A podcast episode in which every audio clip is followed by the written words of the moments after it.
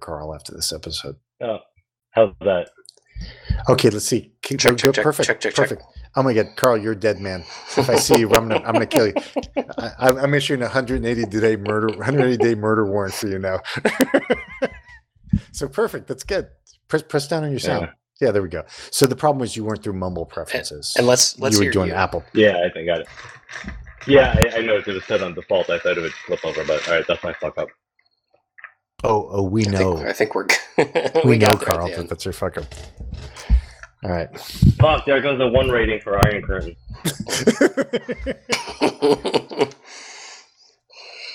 Didn't have So- to be this way.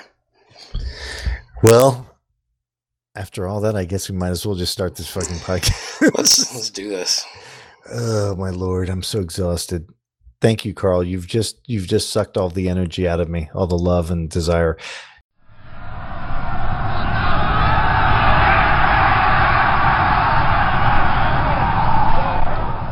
Advance After Combat. Yeah, this is the Advance After Combat podcast. It's a podcast about wargaming. Uh, this is your co-host Dave. Um, this podcast is brought to you by myself and my bromance partner Jason. Audio wizard, Jason. That's right. I'll diagnosed it. And a guest host that we bring from our BGG guild every month. And this month, the uh, the Oracle has chosen a person whose whose name we will I don't know if we do even have to keep it secret, but for his the benefit of his and anonymity, we will either refer to him as Carl F. Is that right? Carl? Is that cool? Uh, yeah, I'm sure. Why not? Okay. So uh uh Carl, you want to introduce yourself to everyone? Yeah, Carl Fleming, designer of Iron Curtain. There's no anonymity here. That's fair. I think by this time everyone really knows you after listening. Carl, Carl's an expert with uh, audio. That we've learned that much about him. Local celebrity. So, Carl, tell us a little bit about yourself. Like, um, you you're kind of like a World War Three guru, kind of. Are you an are you an OOB obsessed guy? You know a lot about the uh, Category Two Soviet units and all that stuff. Yeah, man. I love my books and uh, nerding out and stuff like that. So, what's your origin story? How'd you get started in all this? Yeah, so uh, high school, uh, 1989 Social Studies Club, Axis and Allies, and uh, just playing that, and I'm like, oh, this is cool. Like figures and playing World War II and stuff like that. And uh, Like, like what, what- state? What state are you in? When you're in high mean? school, What state? what state were you in high school? Where were you? Uh, Long Island in New York. Okay. Yeah, so went to the library, uh, found Dunnigan's book, read it. I'm like, oh shit, like hex word board games and like like units and values, and you could play different battles and stuff like that. So Now, now, had you been interested in history when you were younger? yeah, that's yeah, uh, pretty much, and that's why I joined the social studies club. And they're like, oh yeah, you know, you stay after school and you play this game. They had a bunch of them out there and just played. And I'm like, oh, this is so cool. And were your parents cool with this, or did they think this was not hobby? They they didn't know what the fuck was going on. They're like, okay, he's quiet. He's kind of supposedly in his room studying. And like, they don't give a shit. They're they're in it barely on. They just like work long hours and everything. oh, right, okay. Latchkey. Did you come? Did you come from like a traditional Chinese family, like like had their own business and were like? oh fuck yeah, yeah, yeah. yeah Chinese restaurant. Mhm. Yeah, Chinese restaurant working like super late hours, like uh, you know, latchkey kids and uh, my own devices and all that. Nice. That's And awesome. so that that's where we're getting the Yeah. wargaming. I love it. so you took the better route of that. I went, I went down the drug path, and you took the history path. I think that I think that worked out better for you. No, like- I, no, I don't know about that. I, maybe the blend between the two. it was hey, yeah, drugs and wargaming aren't exclusive. All right, so uh, so like, so you got into the Dunnigan stuff. You started playing. What were like kind of the first games you were playing during that time? Yeah, the first game I bought was uh so this is after like SPI went under and this was the first game I found in like a thrift store was uh it was like SPI slash TSR, it was called Onslaught. Okay. And yeah. uh you ever hear of that? Uh huh. Yes. Yeah, it's like, you know, four hour game, you do D Day to the Rhine and I was like, Oh, this is so cool and everything. It had like a sexy cover on the front, like it didn't have like a color cover. Yeah, yeah, yeah. It was like cartoonish and had like a Uh-huh. tank with like explosions in the background. Yep. This is so cool. Yep. And uh, yeah, it's funny because uh, yeah, I found this thrift store and it had all these like I had that, I had a bunch of like uh, victory games in there. I'm like, I just want, I just started buying them all. I started playing it. Uh, then I went to college, and uh, so I, I went to I went to college in uh, New York City, and so I, I went to Complete Strategist and uh, Oh yeah, sure. picked up Right. uh, Panzer Leader. Yeah. Now, uh, at some point, did your parents ever look at your gaming like it was anything odd, or were they just like, "Yeah, that sounds whatever"? He's yeah, he- no, he- he's, he's a good boy. He's He's- staying quiet. He's not out drinking, doing drugs. Like, yeah, he went to he's college. fine. He's fine. They're just happy he went to college. They still don't know about it. Like it's like okay, he, he, they call it it's like they call it like oh Carl's army thing. I'm like okay, Oh, that's fine. right. Nice. Yeah. That's like that's like when my dad refers to my miniatures as my little blue guys. I'm like so condescending. Fair, Like I'm so. I get, I get so annoyed. I get I gotta admit it still pisses me off. Like, Dad, I'm a grown. I'm fucking retired. They're not my little blue guys. oh shit. Grown ass man. So uh so Carl, then what'd you do after that? Did you have like a, a like most of us, did you have a break or did you manage to keep your wargaming going through your dating years? No, so, dating years, please. Uh, remember, after high school, I went to an all boys Catholic school, Okay, so there's no such thing as dating. right. Uh, college, I actually continued. Then I got into ASL, like big time ASL. Um, then I went. Uh, there's a there's a group in uh, Brooklyn, the Metro War Gamers, did that. Played ASL like a shitload. Uh, Isn't that where B mode yeah. plays? B mode plays over there, Yeah. I think. Did they? Yeah, I think uh, I think so. Yeah, I was like, uh, I went there '90s to like early 2000s, and then I know there's a ton of guys that came in after me. Uh, and then so there's like that Metro War Gamers in Brooklyn, and I fell into J.R. Tracy's crew for a little bit.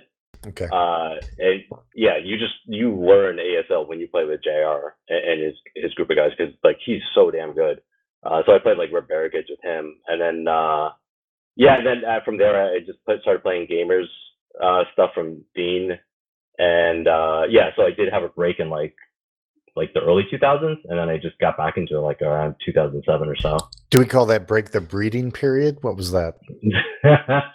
Dating and like you know work, like thinking like oh whatever, I'm just gonna make a uh, like a fuck ton of money. So So what, what got you super into like this kind of World War Three? Because for me, like I got into it because I had uh I had the uh, uh, Chadwick's combined arms rules for miniatures that had this like really awesome like order battle for the Soviets. So I got really into it, and uh, and then also I, obviously I had like you know we had games like Third World War and stuff like that uh, to look at, but like I, for me, it was Combined Arms by GDW and Fistful of TOWs, which was a, a rule set, miniature rule set by Ty Beard out in Texas that really got me into it. And it was funny because I was a U.S. Army officer, and I found out that most of my my peers like really didn't understand anything about the, the Soviet like Warsaw Pact order battle. I was learning it all from like miniature game rules. That's awesome. That's a great name for a game too. Fistful of TOWs. Yeah, it's It- actually it took still me a there. second. I was Still, like, still a good rule set. Yeah, yeah, that's cool. yeah, see, I played uh, the first part of World War Three game I played was uh, with Adam Starkweather of all people because he was big into uh, the next war.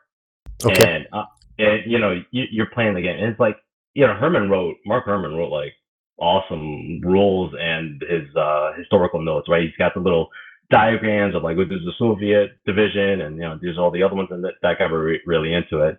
Um, but the funny thing is actually like you, you're talking about like all this World War Three stuff and why I got into it. Like the reason why I actually wrote, I did Iron Curtain because I was pitching ideas to Dean like back in 2017, and I'm like throwing ideas like, oh, I want to do this, I want to do that. I was like, why don't we just do like a World War Three standard combat series? Like guys love that shit. Like, just let's do it. He's like, yeah, that sounds good, dude. I'm like, yeah, but let's not do a 1985 like all the other ones. Let's let's do. Look, I got a map. Let's just cover the whole period. Why not? Right? I don't know how many counter sheets. Is just do it. Let's Right. just do it. And, then- and then Dean all of a sudden like bla- blabs it out to everyone. It's like, hey, by the way, Carl's gonna be looking at doing this. I'm like, oh shit, I got to start now. Right, because your game actually, we'll get to it later, but your game is actually covering uh, 45, 62, I think 83, 80, like a bunch of periods. It goes across using the same single map.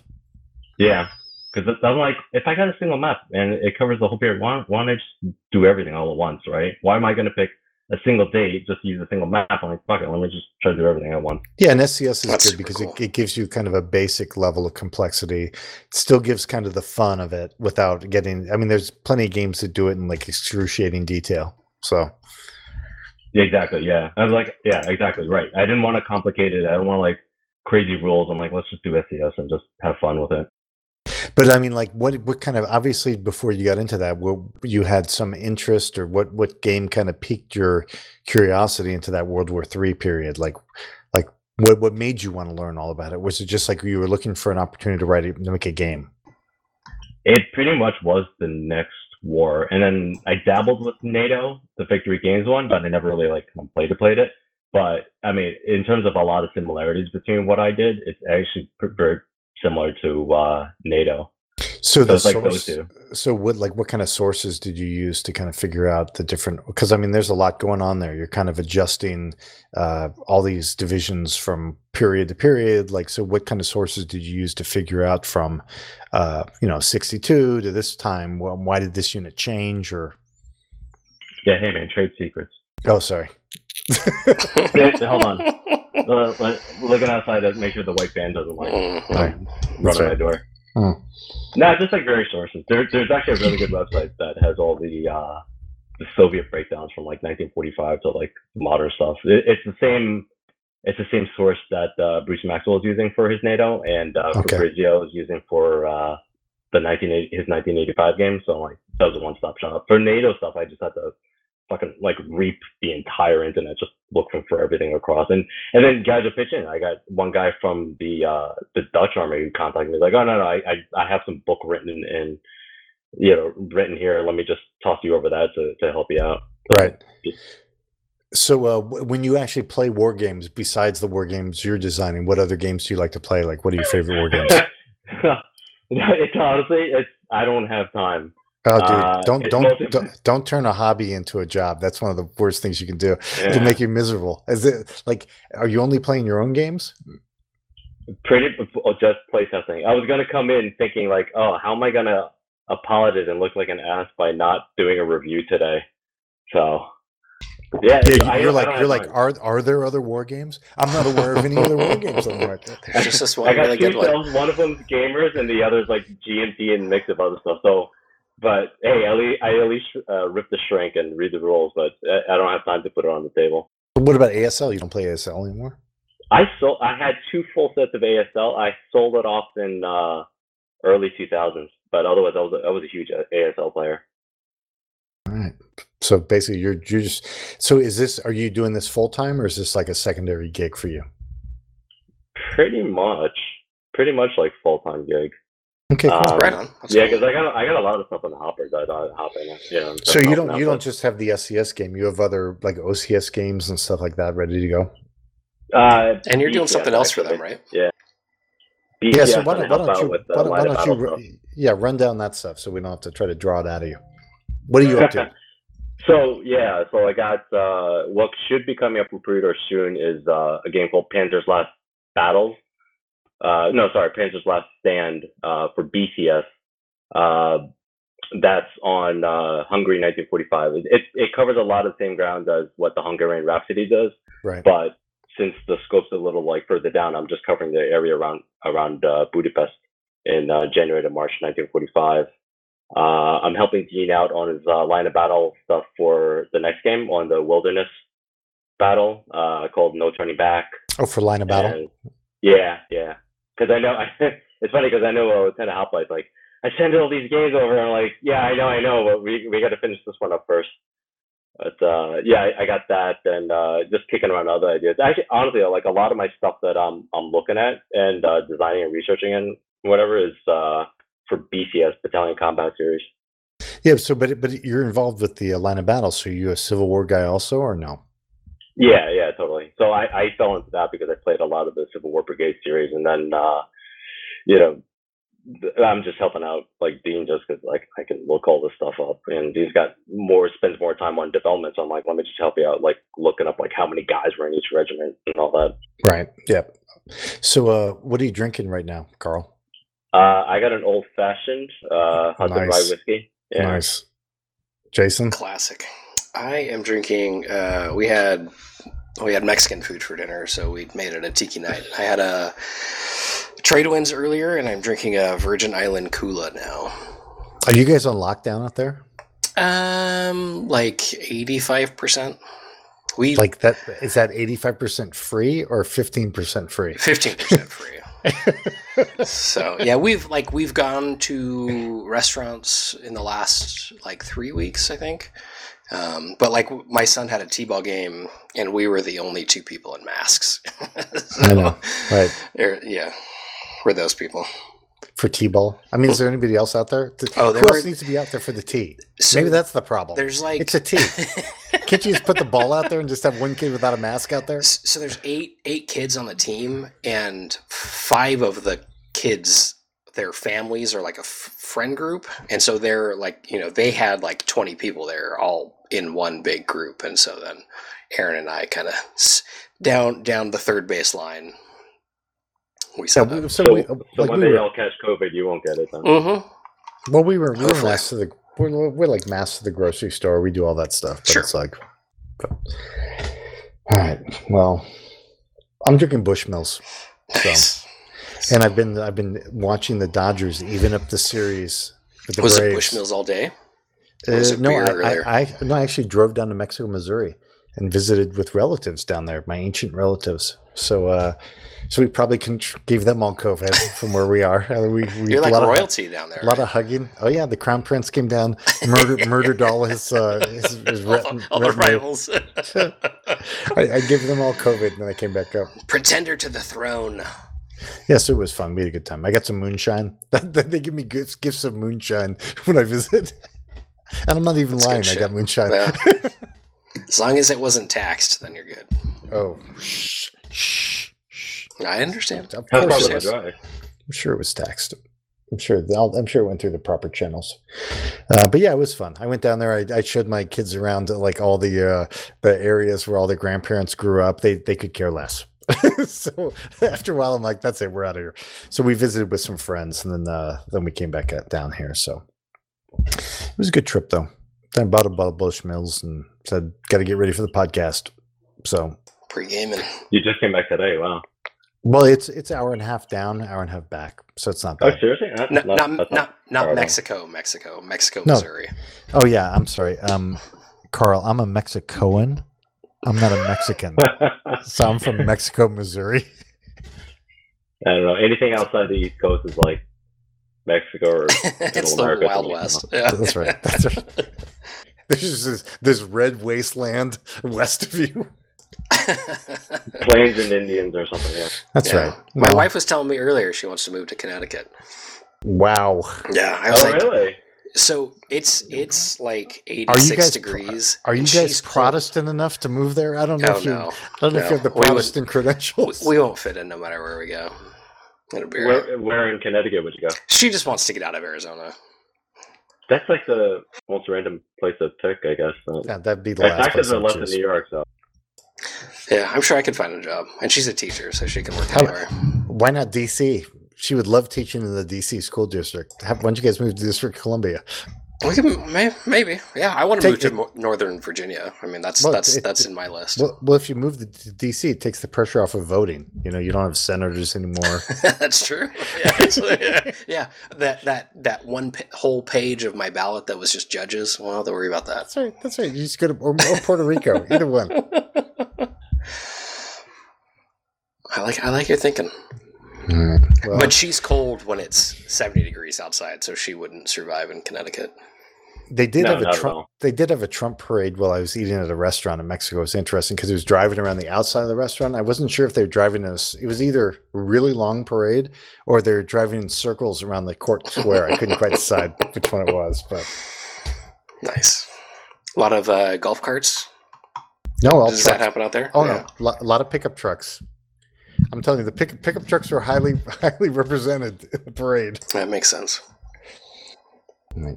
Well, uh, so Carl, I'm going to get to Oh this shit! early Yeah, because I, this is I forgot sometimes about this. this is sometimes contentious. And I feel like Carl, I feel I have a sense that Carl's going to be he's going to buck the trend here on this one. Um, there is a quiz and so it, it, it technically is optional, but I think you should probably take it. But um, I'll take it. so the the choice would be whether you want to have myself or Jason assist you on this quiz. Yeah. And I'm going to warn you: if you pick me, I'm about to go get another Bushmills. So let, that, let that be your judge. Your your lifeline is gonna be gone for like uh as you get another Bishop.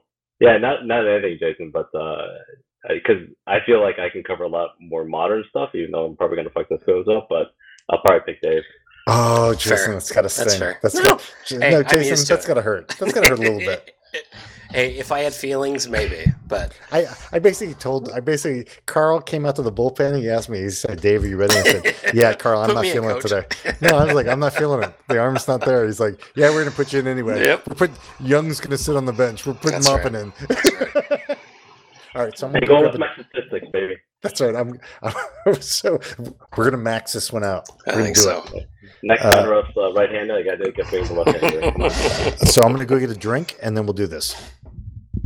So do, do, do, Yeah, I'll have to, I'll have to do, do. download this thing. That's right. Braxton I, I, did like, say it's tough. I like just, I, I emailed it to you. I already emailed it to you. I know. I, I said I got to get it open. Oh, so when you say download, you mean I have to look at my email? Like Jason's like, oh, I got to log on and download Yeah, this. I got to fire up the dial-up. All right. If you wanna get down, down on the ground, cocaine. And I just noticed, Dave, just in case, you should probably record. I just noticed the same thing. I was recording. Just in case.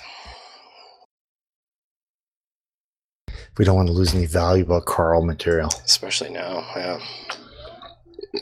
Make it If official. only, if only for blackmailing purposes. We might need this. It might be worth millions. Join the list.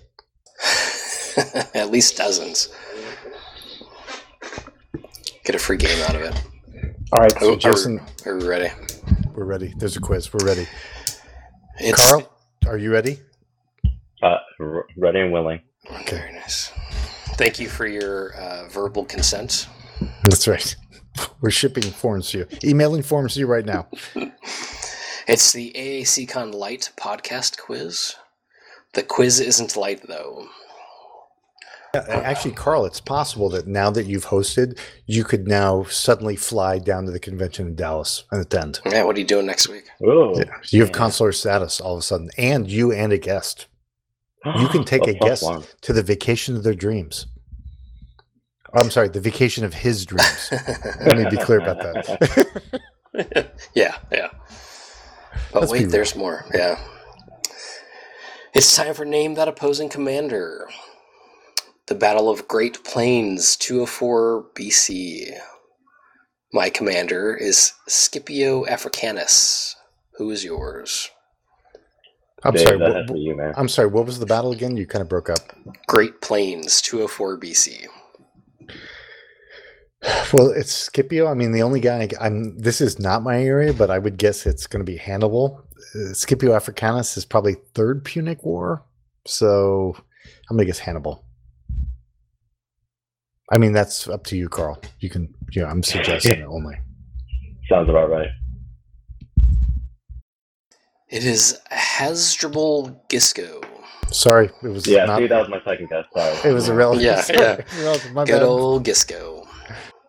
How about the Battle of Mont Vesuvius, 73 BC? My commander is Gaius Claudius Glaber. Glaber? Who is yours? For the record, Carl, I don't know Braxton who the host is going to be. so just you know. He's like, this Carl guy must know all of this modern stuff. Let me throw all this ancient shit in here. Yeah. Yeah, he, Braxton leans toward the ancients. he's like in Africa in four billion years BC when this tribe of, of Cro-Magnon men Right. attacked. Who is their leader? Grok. The Battle Brock- of New Spears. You have the Grok the strong or Urok the side-eyed. Grew the bigger, dude. Then no idea. So I can't help you on this one, buddy. Yeah, no idea. Uh, he says, Don't know the answer. Play more Spartacus, Imperator. The answer is Spartacus. Oh wow. Okay. Oh wow. Okay. Eggs on our face. Yeah, how dare you? The Battle of Antioch, 1098 AD. Okay. My commander is Kerboga. And I'll put that in the chat here in a second. Who is yours? Oh my God, who was, the, Wow. who was the Count of Edessa? He's such a dick. Uh, it's one of the Christian leaders, probably in the First Crusade. He's such an asshole. Uh, An asshole in the Crusades? You don't say. yeah, no, yeah, they were they were all basically. it's like a bunch of frat boys that were kicked out of the fraternity. Um, Would so this be Crusade? Yeah, it's it's probably the first First crusade, and the guy went out to Edessa. He became Kerboga. Would would have been. He's the only good leader in Kingdom of Heaven in the first crusade. Uh, But- Kerbo- what's Kerboga? Is it the European Kerboga. He, that- no, he's a he's a Muslim. So it's you're looking at Christian leaders. It's the guy who ended up being Count of Edessa. You know, he had like Guy and guys like that. One of them was a dick, but he became the Count of Edessa. it's not like Edwin, not like. I mean, your your biggest problem, Carl, is that I'm aging. So I'm like an aging computer that's trying to assist you with this. You're, but you're doing better than I would ever guess. No, it's something of Ed, Ed, Ed E. His name is E, or as it has an odd name. Uh, Edwina the Great. Let's go with that. okay, what is it? nice. Uh, and I think, Dave, I think you're off. Well, what was it? This is uh, Bohemond of Toronto. Jesus. Yeah, that was Not was there. Toronto, but Taranto. Um, and I, he's from Ant- uh, he's he's I think he I looked him up. All right, would not have guessed that. So Next. maybe I'm thinking about the leader that you traditionally send out there in Kingdom of Heaven, the game. Try to get So- try to get the good one. Yeah. That's right, trying to get a Yeah. death out. Uh, how about the Battle of Carthage, Missouri, 1861? Carthage, Missouri. Carthage, Yeah. Missouri. My commander, Oh wow. my commander is Claiborne Jackson. That like sounds like it's some fake Southern name. Yeah, I mean, I guess I guess Battle of Carthage, Missouri. Jesus, that can't be a big battle. I guess That's I guess uh, I guess Sterling Price on all these. Basically, you're either going to guess Sterling Price or you guess uh, I was going to say Franz Sigel. or Lyons, Nathaniel Lyons. Oh yeah, yeah, yeah. Nathaniel Lyons. What what year was it? 1861. So I think Lyons was still alive. Lyons is still alive. Yeah, let's go with Lyons. Oh, Carl, it's Franz Sigel. Oh, you- oh, He said it. he said it. I was like, oh, he's right there. Carl does not fight Smith Siegel. Very nice. And how about the Battle of Coral Sea, 1942? My commander is uh, Shigeyoshi Yoshi Inoue. Thank Who is God. yours? Yeah. Oh, that, this should be easy, but seriously, like if it's not midway or anything beyond that, I actually don't know off the top of my head. Coral, Coral Sea. So we've like who are the big guys? It's it's I, I think it's the guys other than like Nimitz and them. Isn't it the guy? Yeah, yeah. He was a guy that was done at Guadalcanal. I think. Um, I can't. I'm not. I'm not yeah I, great I at this. can't remember the, the naval commander down there. Yeah, Like but uh, Shipley something Shipley. Uh, because I think it might have been the guy who got they got pissed at during Guadalcanal because he didn't want to risk his carriers in Guadalcanal.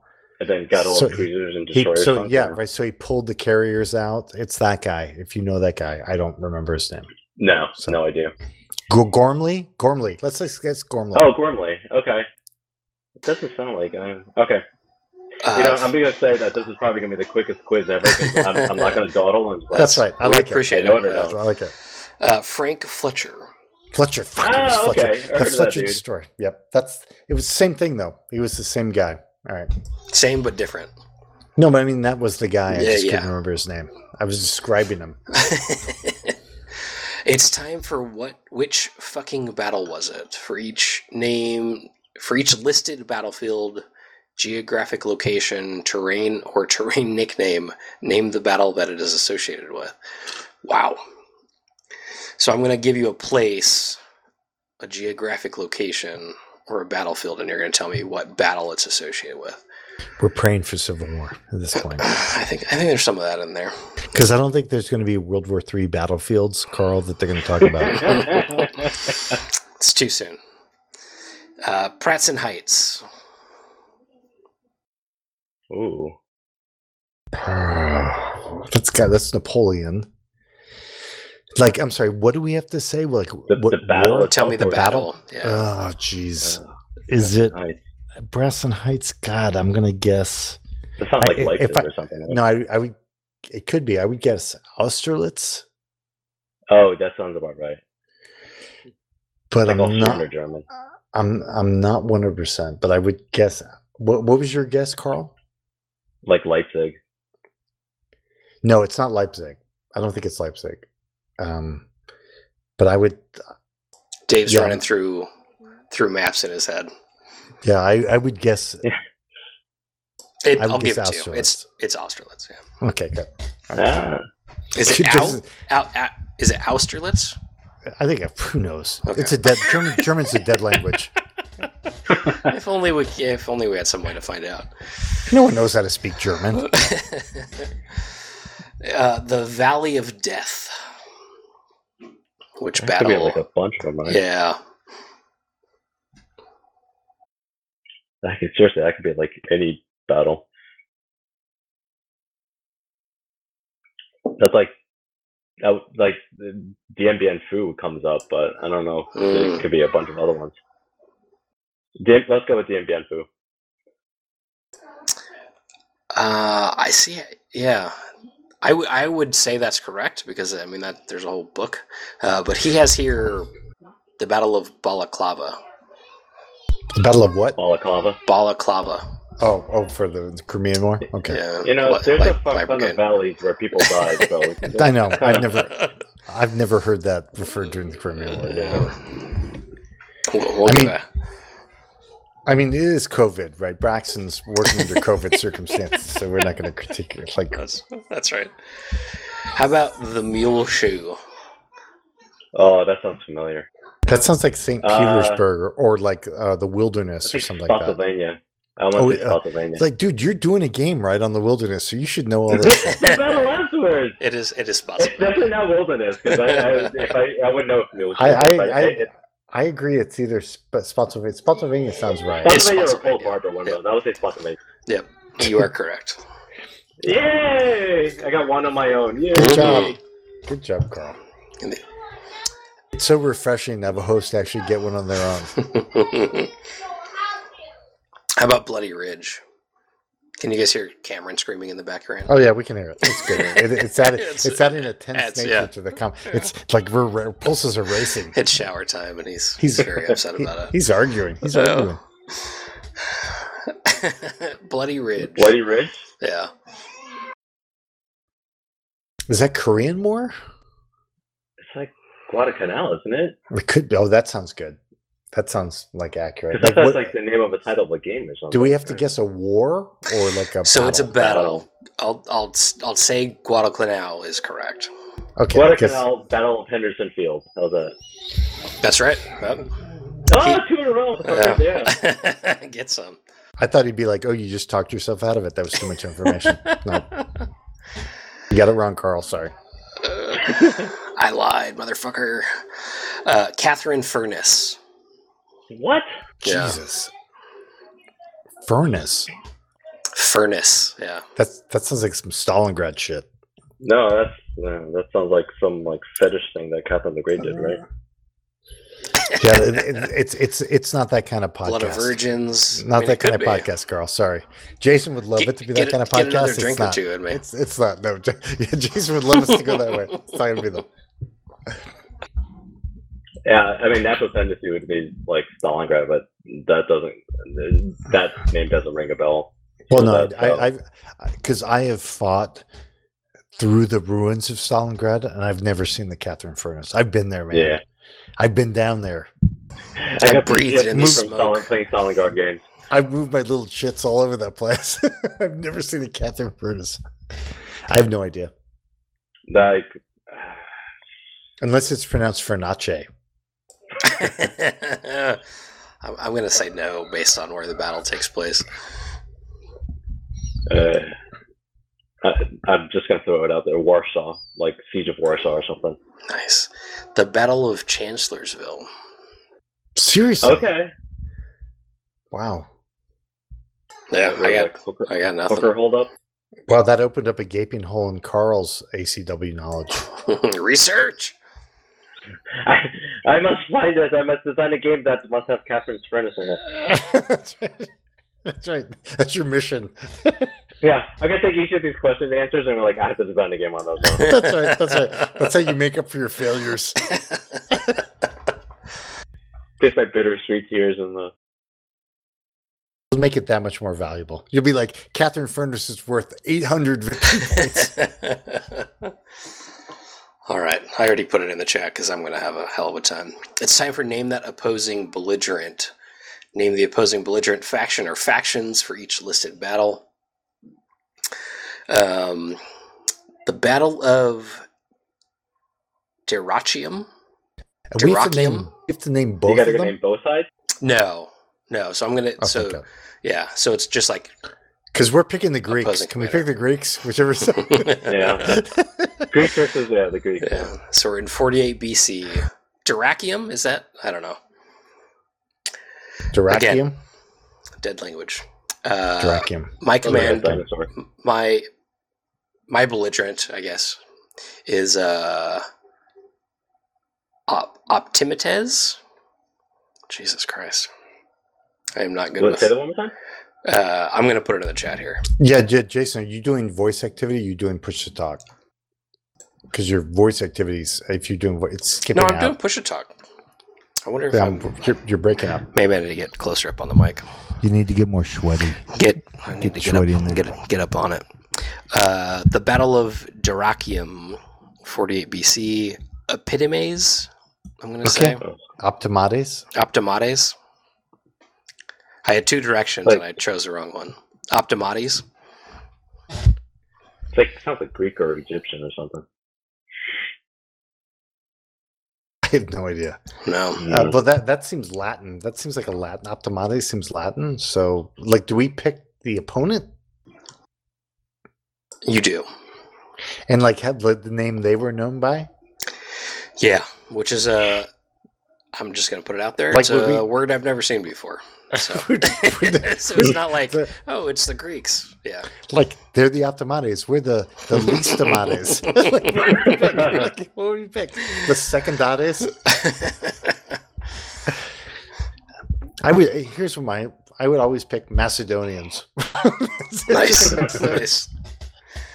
So Alexander the Great was in charge of with the, would it actually be considered Greeks back then? I think so, right? What's that? Right. What's the But? Alexander the Great was he what empire was he in charge of? I'm sorry. Um, we're the ones asking the questions here. Like we're not being quizzed. You're being quizzed. All right, let's go with the Greeks.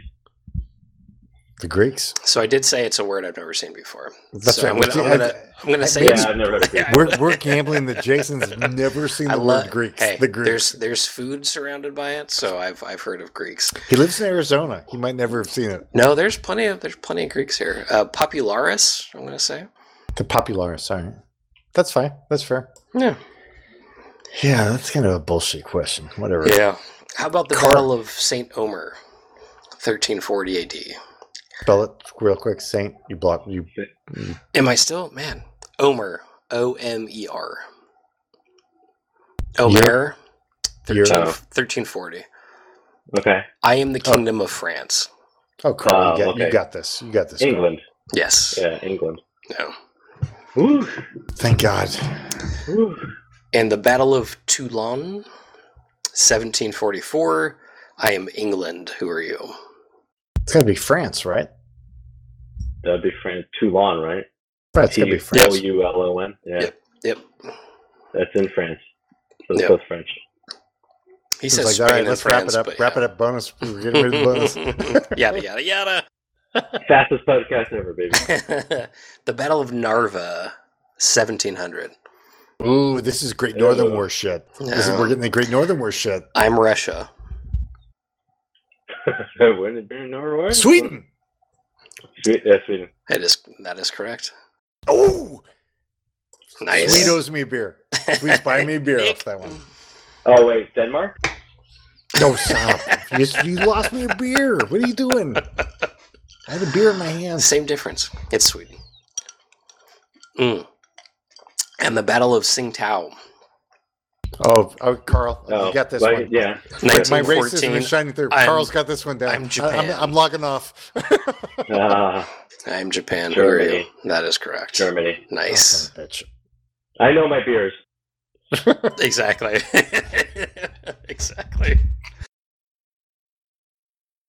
And it comes in the green bottle. Love it. All right, Dave.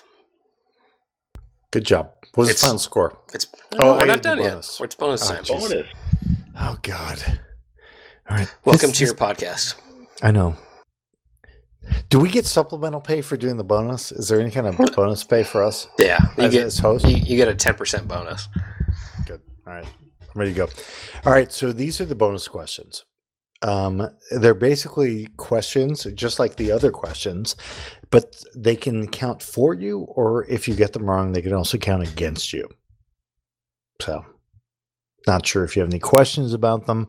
They count towards your total score, but if you decline to take them, um, you will miss out on points.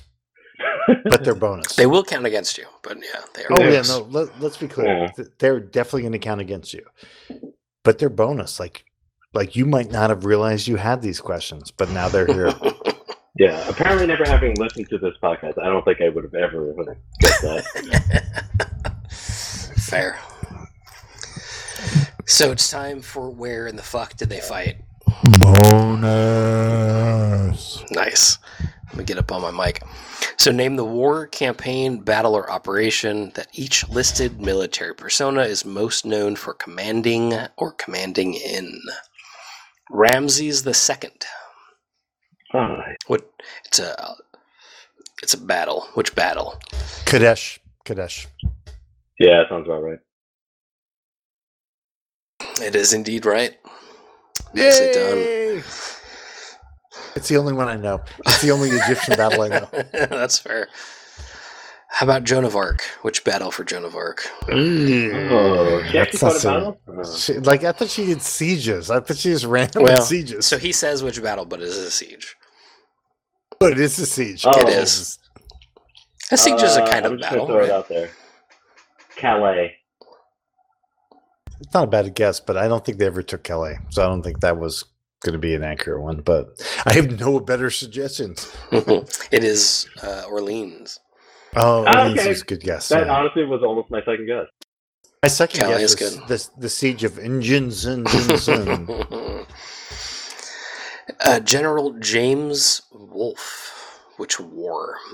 Oh, oh, Quebec, Quebec. So Uh, that's, the the French and Indian War. Yeah, French Indian War. Yeah, yeah. Nice. Uh, uh, we would also accept Seven Years War. No, we, we, we American, America, French and Indian War. Um. Oh man, I, I had I had the pronunciation in my head and now it's blank. Uh, to, it's not it's not how it's spelled. It's Tecumseh, right? Tecumseh, Tecumseh. Tecumseh. Oh, okay. For Is it Iroquois. Tecumseh? Jason's so worried about being Which called battle? out. Well, I mean, my pronunciation is terrible. It depends depends on where the emphasis is. Mhm. Jason's like, I'm not sure which community I want to offend with this pronunciation. I've given that up. Tecumseh? Tecumseh? That sounds right. Right. That's fine. You're fine. And it's a battle. Ugh. So I'm sorry. The the, the name is Tecumseh. That is correct. And there's a battle we have to find from that name. Yes. One battle. yes. Um, Welcome to the bonus questions. Uh, so Tecumseh commanded or commanded and to be clear, in to be clear, a battle. these questions don't count against us, right? No, they do. Bitch, this is bullshit. For These and against. bullshit. If I ever make quiet for the next hour, they maybe want to count against me. So it's Tecumseh. Uh, Carl, you're on Which your own. which battle? Carl, I'm, I'm gonna, other hints? I think you need to lean back in your Chinese heritage to figure out Yeah. this answer. I don't think that's Yeah, going I have to to pick the battle anywhere because that would just say it's like the uh, what do you call it? The, the American Indian War, whatever they fought after the Civil War. But if I got to pick the battle, I, I love that that Carl's like, yeah, I'm Chinese, but I'm like not into Chinese warfare. I'm gonna just I'm gonna go all into like World War Three in Europe. yeah, man. He's like, I know. it's Like, He's I, like, I, there's a I wanted fascinating- to find he goes- books on like he goes, World "There's War a II history fascinating- and like in China. Like, I, I got to learn about that. Like, He I goes- probably had he a goes- relative that fought goes, back there. he goes, there's tons of fascinating Chinese military history. I'm gonna be all about like a bunch of Polish and East German guys fighting. hypothetically fighting. Hypothetically, they never actually did it, but like I'm gonna get really into that. I asked my I'm here parents, for like, did, did like any of our like relatives like fight like you know huge war in China like fighting the Japanese? Like, right, any oh, yeah. of Oh, our, yeah, our relatives yeah, right. fighting? They're like, I don't know. yeah, that doesn't help. They took over like Japanese took over like uh you know all your homelands and stuff. And you don't even know if your relative like threw a bomb into like their truck or something like that. you know, I, I see like your parents sitting down with me and Jason. We're all talking about you, and your your parents are like, "Yeah, we thought he would get me." We're like, "Yes, so much wasted potential." like Carl could have totally gotten. oh, yeah. Uh, he's he's totally ABC American Born Chinese. Nice. He he's so fo- focused on the Great Northern War. Like, what is going on with that? Why? I am the last child, so I am the lost hope. So That's good. All right. So, uh, do we have an answer for anything? what was the question? where, where did Tecumseh uh, ca- uh, uh, command What- or command in? Yeah. I- I'm just gonna throw it out there because it's it's not Little Bighorn, so I'm just gonna say Wounded Knee. Uh, the Battle of the Thames. Thames. Yeah, War of can you 1812. spell that? Totally off basis from what I was gonna say. No, I Can, can't. The, can the War of you can't s- 1812. Battle of Thames. don't know that one. All right. Yeah, I don't Yeah. know. Yeah. Brutal. Uh, and how about Helmut von Moltke the Oh. Elder? Yep. Which war? Got this one. World War One. World War One. Mhm. The Franco-Prussian War is what it says here. Well, oh, the first. Yeah, the Yeah, Elder. The first. you didn't let me the first- finish. Oh, the sorry. Elder. Oh, yeah. No, that was his. Wo- World War One would have been the answer I would have said. No, it, yeah, actually, uh, it, we we prefer to call it Jason the War of 1870. Sure. I like it. I like it. That was a good showing. Yeah, I mean, I thought like we could have done better with a better, like, God, guys really need to study the ancients. It's pretty clear. 20th century. What happened in it's- 20th century? Come on. Sorry, yeah, dude. Bracket, Hey, come on, Where's the man. Vietnam questions? Hey, You Carl, give me some Carl, World War II. Carl, if you have available about Vietnam. interns, if you have interns that have knowledge of the Napoleonics and the American Civil War, we're happy to hire them for zero pay. But we can't find any. We have one. He happens to be an expert in ancient warfare. It's not our fault. We are not liable for these questions. That's right. We Yeah, hire if I we came with the questions, you wouldn't want to answer those either. So, You'd be like, which, which, uh, what would you how be many like? Which, rivets are in a That's Panzer right. IV tank? or like, something, which, right? which tank gun millimeter is better at this velocity? so, all right. So, uh, That's good Would- stuff. so let's take a little drinky break. Okay. I can get down with that. What's the final score on the quiz? Uh, I am counting nine. Wow, nine's good. That, Yeah. that was actually a very tough quiz. Yeah, it was very hard. because Yeah. even even the Civil War questions that I can usually cherry pick were Yeah, hard. Pretty obscure. No Napoleonic. Sigel. I Well, I guess we had Sigel. we had Austerlitz. That's right. We did, Yeah, have, that would have been more. we, we did have Austerlitz, so we did get that one. But we'll see. I would have. I would have done terribly. I don't Oh, think yeah. any any single one of those. No, I know. Jason was not. Braxton was not leaning hard into your. Vietnam there. Yeah. Uh, that's brutal. All right. Yeah. Give an American I- president or or Vietnam. J- That's all I got. thought- Jason, have you thought maybe the problem might be you that you have to expand your knowledge to make yourself a more eligible? No, I'm uh, I'm very comfortable picker. with my knowledge base. I don't give a shit about the ancients. No, no, neither with me. Ancients, is, there's, there's too many years in the ancients. You can't cover it all. Right? Yeah. So I have many hard dead- enough time with like the, the twelve years of the of the Vietnam War that I that I pay attention to. so many I, I dead, get so many stuck at, dead like, How many. Punic wars were there? That three, so many dead languages. Including German. All right, let's get Fuck drinks. those We'll guys. be back. Cool. Drink break. She don't lie, she don't lie, she don't lie.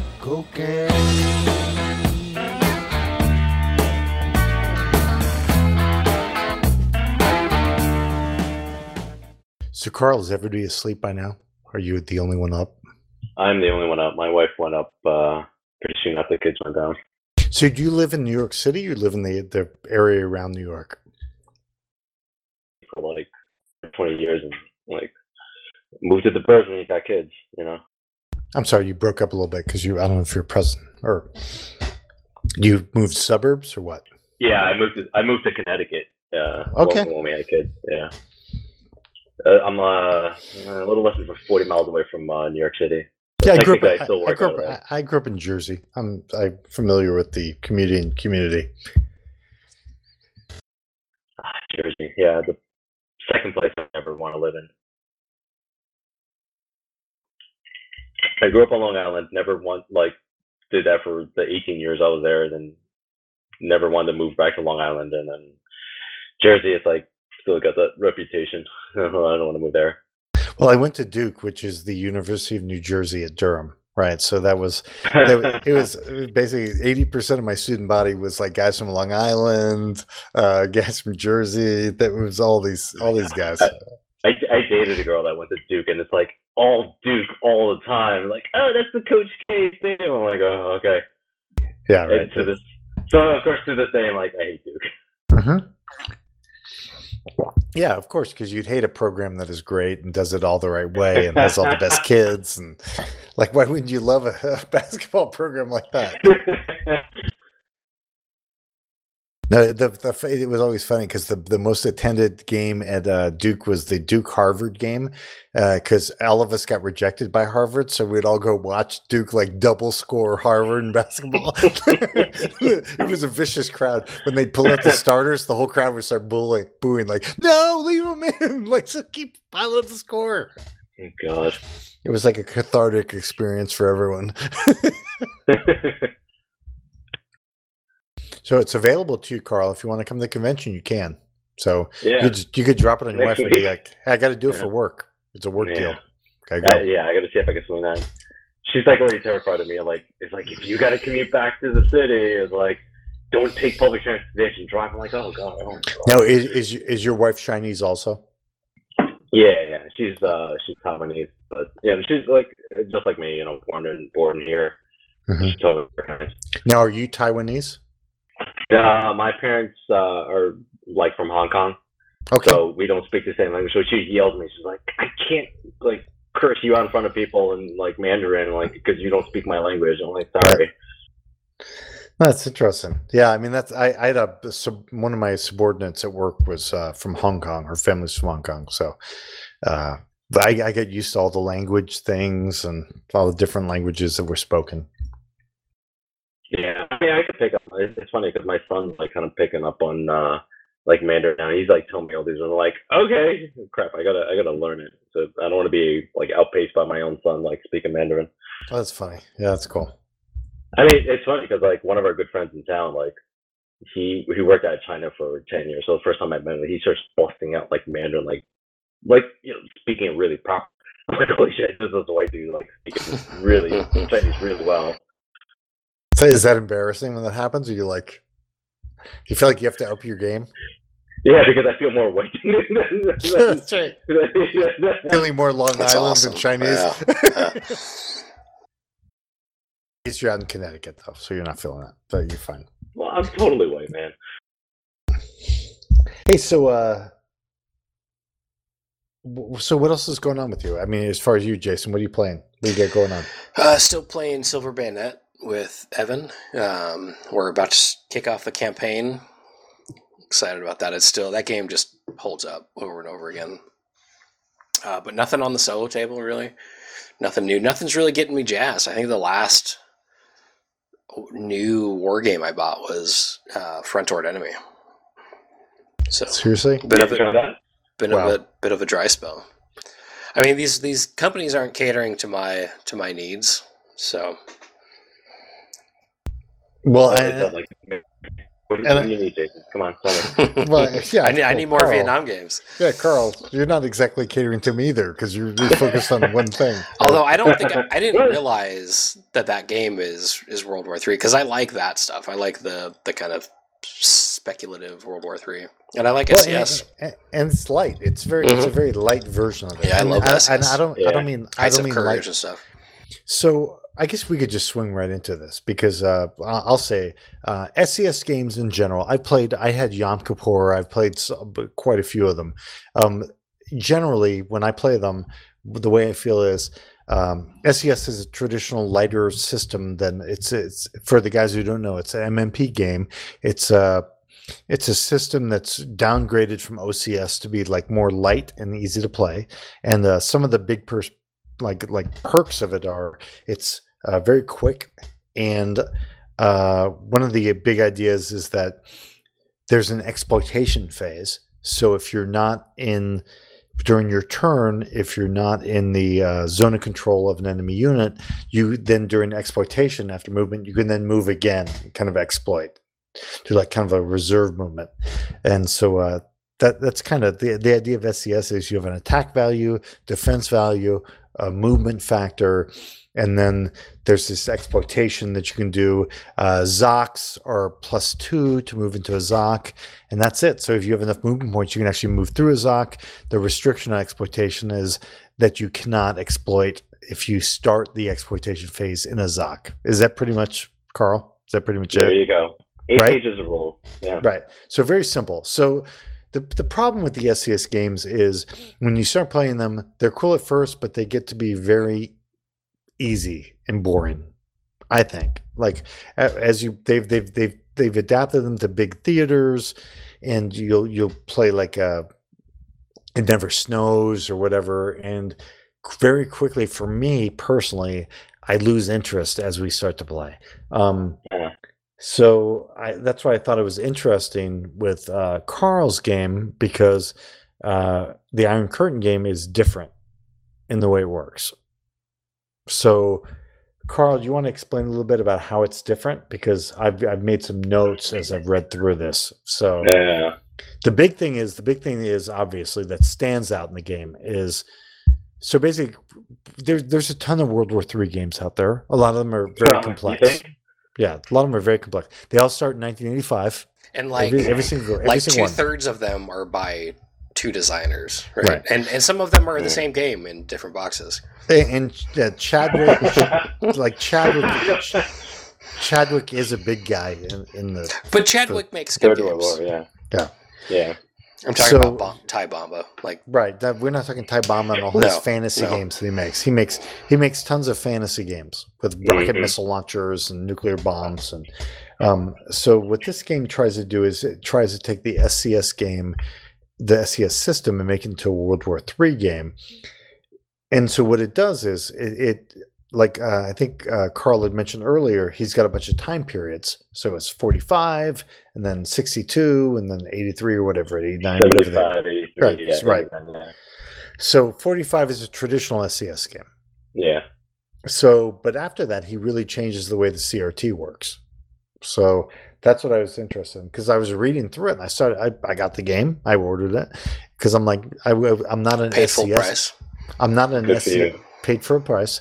I'm not an SCS buyer. Well, I paid pre None order of that's price. going to be showing up in my pocket, by the way. right.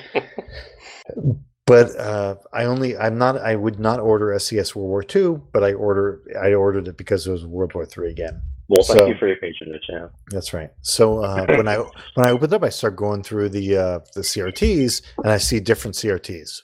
Yeah. So I see a tier, CRT for 1945, and I see a different CRT for 62 and on. And I was like, so I I sent a photograph to a right away to Ralph Shelton. Carl, S- Sergeant at Arms. do you know who Ralph Shelton is? I do know who Ralph Shelton is. He's only one of the greatest war game developers in this industry, and he is the sergeant at arms That's right. of the guild. So I sent it to Ralph and I'm like, have you seen this shit? Like, this is different. Like, we haven't seen this. You guys have basically switched around the CRT completely. Yeah. So tell us what you did and why you did it. What we did, yeah. So First, CRT, first, I need you to take, Yeah. take a deep breath, take a big drink from your cocktail, and then explain it to us. Yeah. All right. Sorry, that was a big breath. Yeah, deep drink. Uh, yeah. So the change in CRTs basically, yeah, traditional CRTs just uh, odds, you know, one to one, two to one, three to one, and then you just roll the dice and AR, you, you get AR, Yeah, the- A2, yeah, A1. AR, DE one, da da da. Traditional, and and We're all used to Like you said. Yeah, it's like everywhere, right? And that's the CRT for the 1945 game. We actually That's right. pulled it from the uh, the Mighty Endeavor, which is another SCS game for Okay. like, next- Mhm. uh, Oh, interesting. Okay. yeah, because like it, it just wound up being like 1945, which is like well, it is continuation of the Mighty Endeavor, which covers D-Day to Berlin, That's awesome. whatever. Yeah. Uh, and, and the values all like when I calculate all the values, I'm like, oh, the 1945 unit is pretty much the exact same as that game. You know, it's just gonna play the same, right? Attritional and this and that because, uh, you know. So in wanna 45, it's, it, throw in a 40, bunch of values. 45 is going to be a traditional SCS World War II game. pretty much, yeah. Yep. Yeah. So then what happens when you get to 62? It's modern, man. So the CRT change like- there, where So why? Why? why? Because it you just don't want to gang up on people and throw in, uh, you know, surround a guy on three, four sides and just try to get a max out odds to get your four to ones for a guaranteed kill. So, so So- can you can you run down real quick, Carl, with the uh, the way the so it's based on losses per stack. Yeah. So can you run down that real quick? So, uh, like, Jesus Christ, hold on. Let me. I, I can do it. I can do it if you don't want to do it. But in, in a basically in a nutshell, it's uh, you roll. You still calculate odds. You still, you know, do the one to one, two to one, three to one. But the roll for the losses on the attacker and losses on the defender, I, uh, if I'm trying to remember right, for the attacker, it's roll per stack, and a roll for the defender is per defender in the Correct. stack. that's Yeah. right. Yeah, and Carl, we don't do Oh, ambush interviews, so we're not trying to quiz you on your game. So don't worry about it. They- dude for for the guys who are listening carl is a guy who's on our guild all the time he's a guild member this is one of our boys so we're not trying to like we're right, not trying right. to This is a gotcha. just so we know Yeah. we're, not trying to, degree. yeah, we're not trying to come over here but i'm trying to actually show you No, guys but that's this super is actually cool, it- it's a cool way to the game works so basically the way it works Kind of from mix what I up saw, the, Right. the the tactical decisions within the, the true, SCS. because tr- rule set. traditionally you would have three stacks Oh yeah, just try to- surrounding one stack, right? And they would all add up, and then uh, you would do the damage off the defending stack, and then you would off the three other stacks. You would like f- like spread kinda out the damage. guys. Yeah. So the way uh, they do it in 1962 is um, basically every like if you do it, say you do it like a one. I'm I'm gonna throw numbers out there. So you do like a one-on-one attack, and uh, that means um, for in fact I won't, I won't throw it out. I'll do the actual chart. I've got it right here. So for a one-on-one attack, um, that means for the attacker, the top unit on each attacking stack rolls a d6, and if they roll one to three, they lose a step. And if it's one to one, the defender on every unit in the stack on a five to six loses a step. Hmm. So you got to get a feel for like how you want to stack guys, and like there's definitely a combat system that they've worked out here that's kind of trying to create something, Yeah, right? that's cool. Carl. Carl. Yeah, it's it's twofold, right?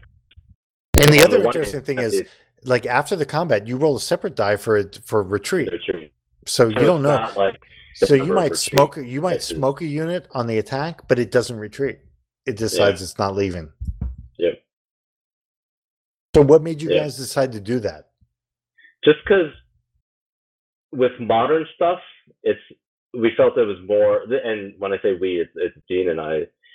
It just had to play different, right? Because you got modern equipment, you got like you know a Soviet tank division is going to try to steamroll past you know a NATO brigade by itself. It's not going to hey let me get six Hmm. divisions stack up max odds, get six to one, that'll blow it past, and then yeah poof, and then let's let's move on. Well, So- well, and the one thing to remember about SCS is SCS is a normal uh, rounding, right? So, uh, like if you have one and a half point one to to one, it's a two to one attack.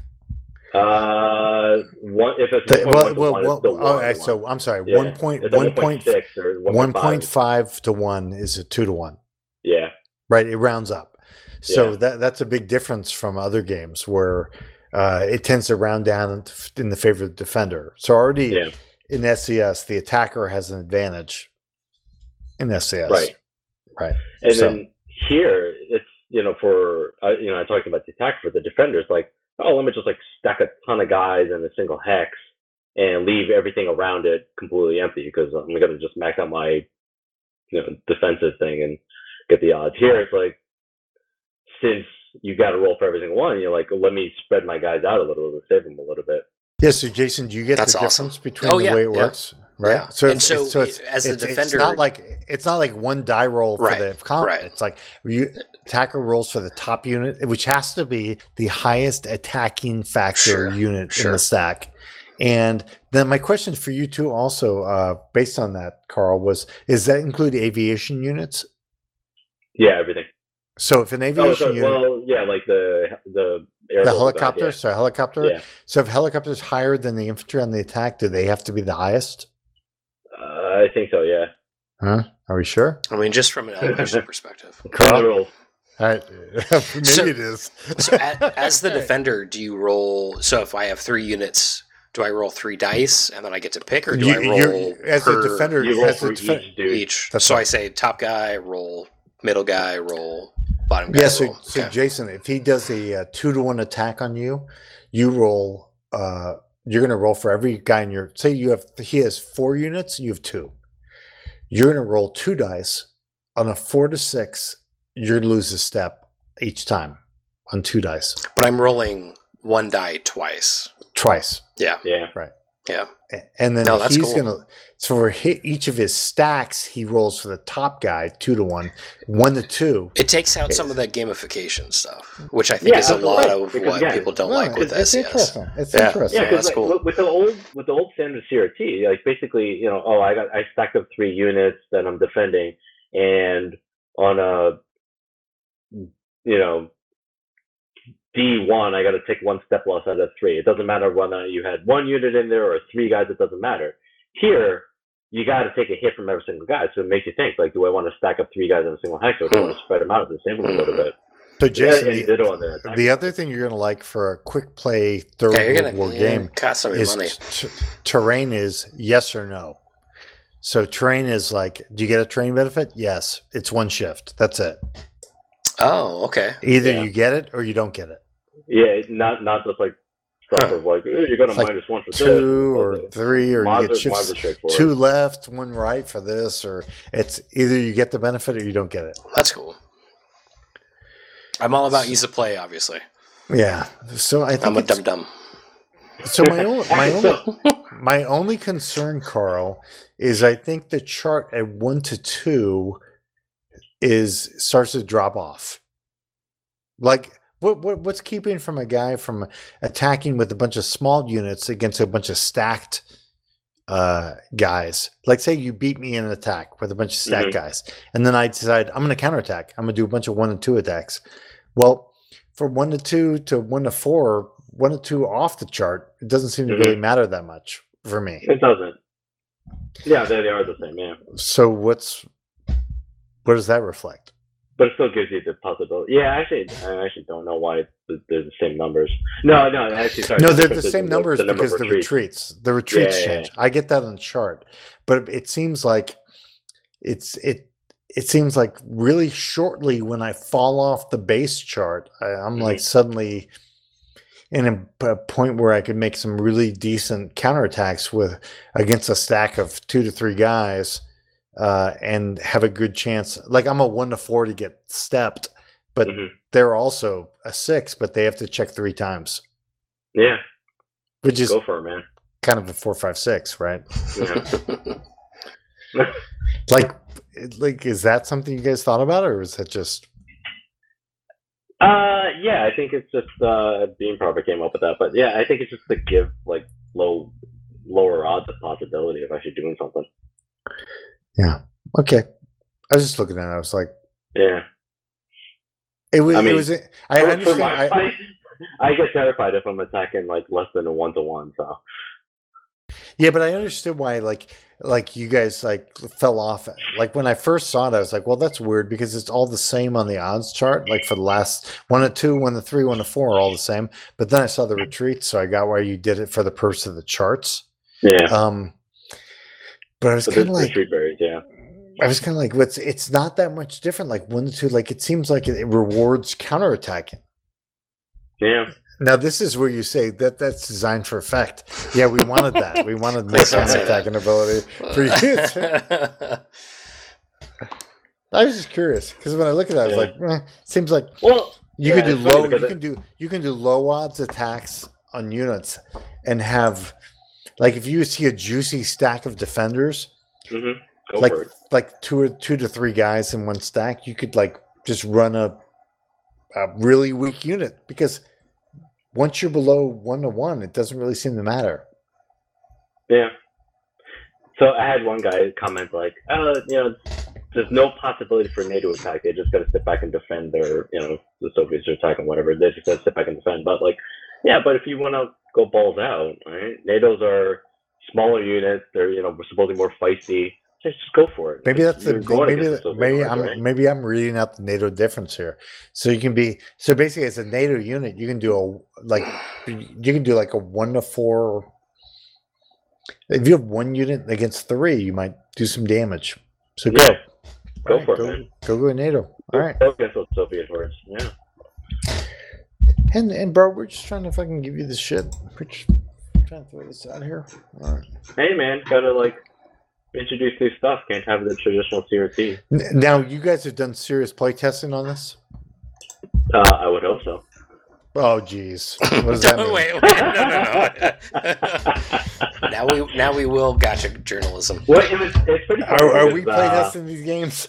Yeah, it hasn't been broken yet, but uh, so don't pay me on that. Yeah. So the interesting thing on this one is with playtesting, you know, like you know, usually games, like 1985 games, right, on the World War Three, it's like you got the main campaign scenario, and then like oh, these kind of a little breakout things, just fight for Berlin or just fight for Fulda Gap or whatever.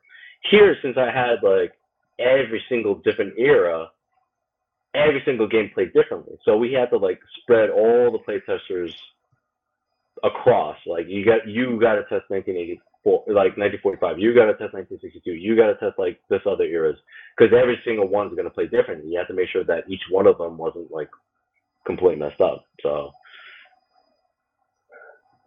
yes, they were play tested. it sounds cool. I mean, I, the whole concept behind this is that I, just didn't want like you know just playing handful scenarios. Like like I I I got runway right. I got a map. Uh, you know, we coded the Autobahn so they upgrade over the different years, which is That's right. map. No, that right? that's awesome. Yeah. Yeah. the Autobahn thing was great. So basically, the idea is the Autobahn uh, colors are coded uh, based on how they they develop as years go on, right? As the time goes on the scenario. So a road Yeah. that might be like a secondary road, which honestly, I'll, I'm, I don't want to be a hater, but a secondary road in Germany is probably a primary road in most of the SCS games. But whatever, dude. Like, like you're like you're like okay, two lane highway. You're like a two lane highway because a four lane Designed highway. I'm, I was like, are you kidding me? Like most fucking modern U.S. armies would be just Even happy with those a fucking two 90-year-old lane like, highway. German grandmas are doing like 100 kilometers an hour. But right? but So- but it is kind of cool that there is like kind of an over the game as you play through the game based on colors. The roads develop into better uh, scenarios, and also it's not nice that when you go from 45, where the game is like full on war, uh, there is a break. Right when the Soviets and U.S. aren't friends anymore, then certain roads don't connect anymore because they're like, yeah, we're not going to be buddies with you guys. Fuck you guys. So let me see. So And there's So a ton of scenarios in there. eight. Yeah, I mean that's and the- and Uh, hey, some hey, I bang want for the put it. I, I want when I do when I do games, I want to cram as much as I can in there. yeah, that's, and, that's and, awesome. and hey, can we talk about can we talk about run up periods? Yeah, Let's talk that- about run ups. cool concept. Yeah, Yeah. Dean did that one. That was really So cool. so yeah, so here we go, Jason. You're gonna love this shit. Like Carl, tell tell Jason about run ups. okay, yeah. So You're you're not at war. You're, you start out. You're not at war. Your Yeah. buddies. So everyone starts. The setup locations are basically where they're housed, where their where their barracks are. And like my original concept is, yeah, okay, whatever. They're just gonna turn one, just go right to war, right? And it's like no, because you know to go from Frankfurt all the way to Fulda is gonna take you like less than a day. So the run up period is basically saying to start up tension. There's, there's five tension stages. So each side gets to start moving up and deploying their guys on the map. And each time you move a guy, there's a chance that the tension level can go up. So it's, it's kind of like a game of chicken. yeah. Well, is, So isn't like it? you want to move it a guy up no, as is, much as no, is, possible. and- it, isn't it a one on the d6 that your movement phase will end? yeah, and right, and then I think uh, if I remember right, No, so as keep, the tension keep- goes up, there's more of a chance that you you trigger it for, to go up to the next tension level. So when you hit like tension level five, that's when war starts. So if you guys, if you didn't move all your guys forward, or you were dilly dallying like with other guys, you, you're start uh, you're stuck with the way the guys are at Sure. the, the war turn one. Yeah, so Carl, Carl, one of my questions was it was hard for me to tell when I was looking at the game. Um, there was this thing where I could do instead of uh, making the guy move, I could upgrade them from reduced to full. Yeah, that that actually applies just to a handful of guys. So that so there's there's not many units that are actually that because I, But I, I honestly, could it's it's it's the Czechoslovakian guys all right, who are like category two that like fifty percent mobilized. all So right. you flip them to full to basically say instead of out the letters, get come to the barracks, like get get your gear and get your shit and like 'Cause move when the rule- and then move to the front. And, and just as a suggestion, it might be good to say that because then that sent me looking through the OOBs for like I looked through like for like for like four hours trying to find all these reduced units that I was so if if you wanted to put that in there and say, hey, this usually only applies to these guys. Yeah, it's like three Czechoslovakian guys. Yeah, it's, I, I've gotten asked that question a couple times. So yeah, Yeah, so I was like, because I was like immediately like I was like, are, are all reinforcements reduced? I didn't know. Like I'm like, because it made me think that reinforcements came in reduced, and then maybe there was a choice between moving them or reinforcing them. mea culpa. Yeah. So, so, I mean, I, well, fuck, who cares? It's a fucking game, At this point, dude. yeah. like, there's no fucking, there's no culpa at all. Oh, it sounds cool. no, it's Yeah. I game. dig it. That- yeah, I, it's I not the same about old tired ass shit. Just kind of you know heated over.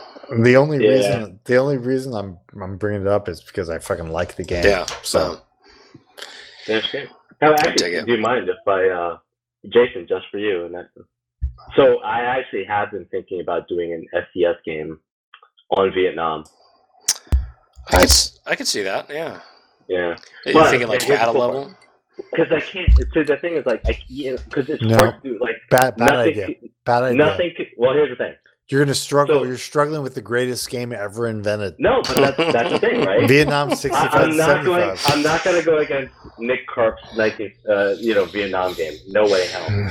So the my concept is to do it from the conventional phase, from the Easter offensive to the fall of Okay. Saigon. Sure. So you- yeah. Yeah. So there, it would just be straightforward SCS, right? Yeah. Yeah. 'Cause I you dig got that. yeah, because you have Because it's and that's units, not super well tanks and stuff gamed like anyway. Because Are- people are, are- like, are- oh, it's outside of the. Are you are you guys gonna title it "Fuck Hearts and Minds"? Ah, Hearts and Minds is fine. No, I, I was I was originally thinking like Vietnamization, Yeah. but Yeah. I don't know. I mean, if you need that's play testers, Nope. I'm here. I'm here. That for Yeah. sounds yeah, sounds there go. terrible. All right. I dig it because I like SCS, like Heights of Heights of Courage. I really like.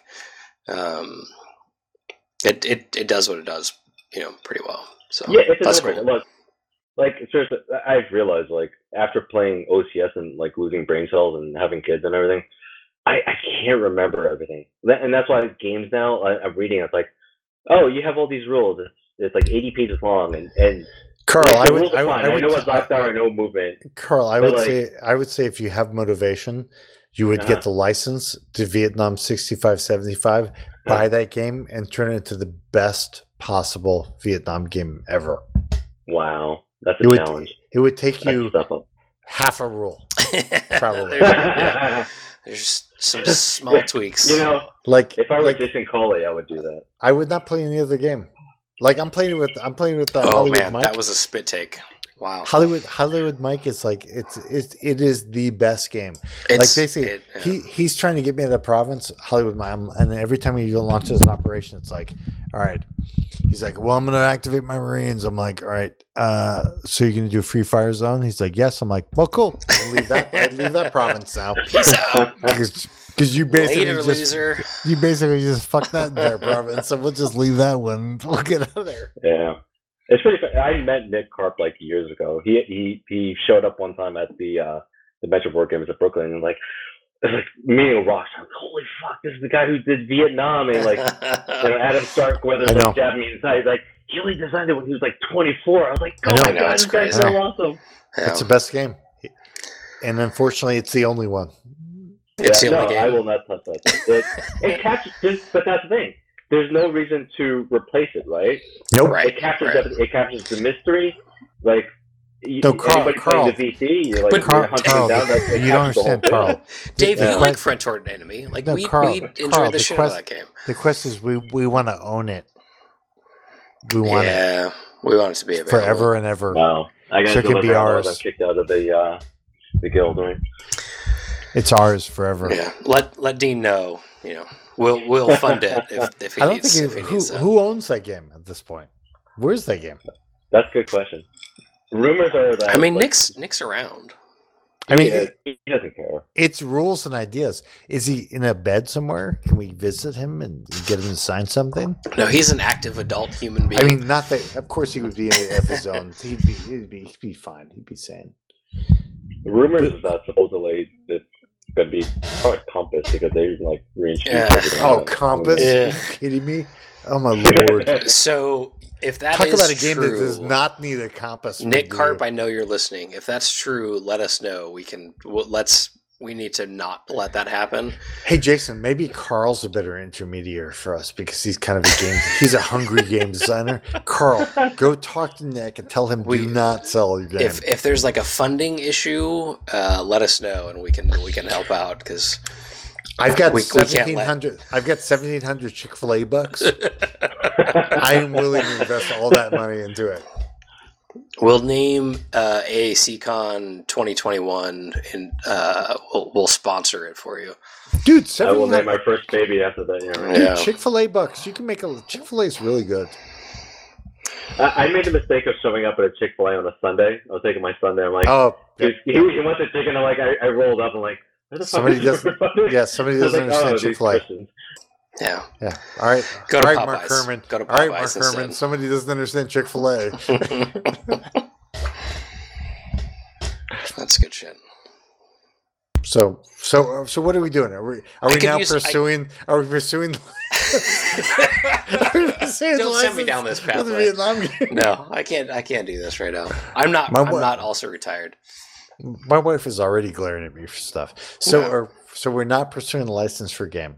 All right. I don't So think we what should. would you actually? What would you actually fix in in uh, Karp's uh, Vietnam game? Fix? No, I would just Okay. own it. I would own everything. All, the, it. oh, a license. Uh, No, I would own it. If I could, I would own it. Absolutely.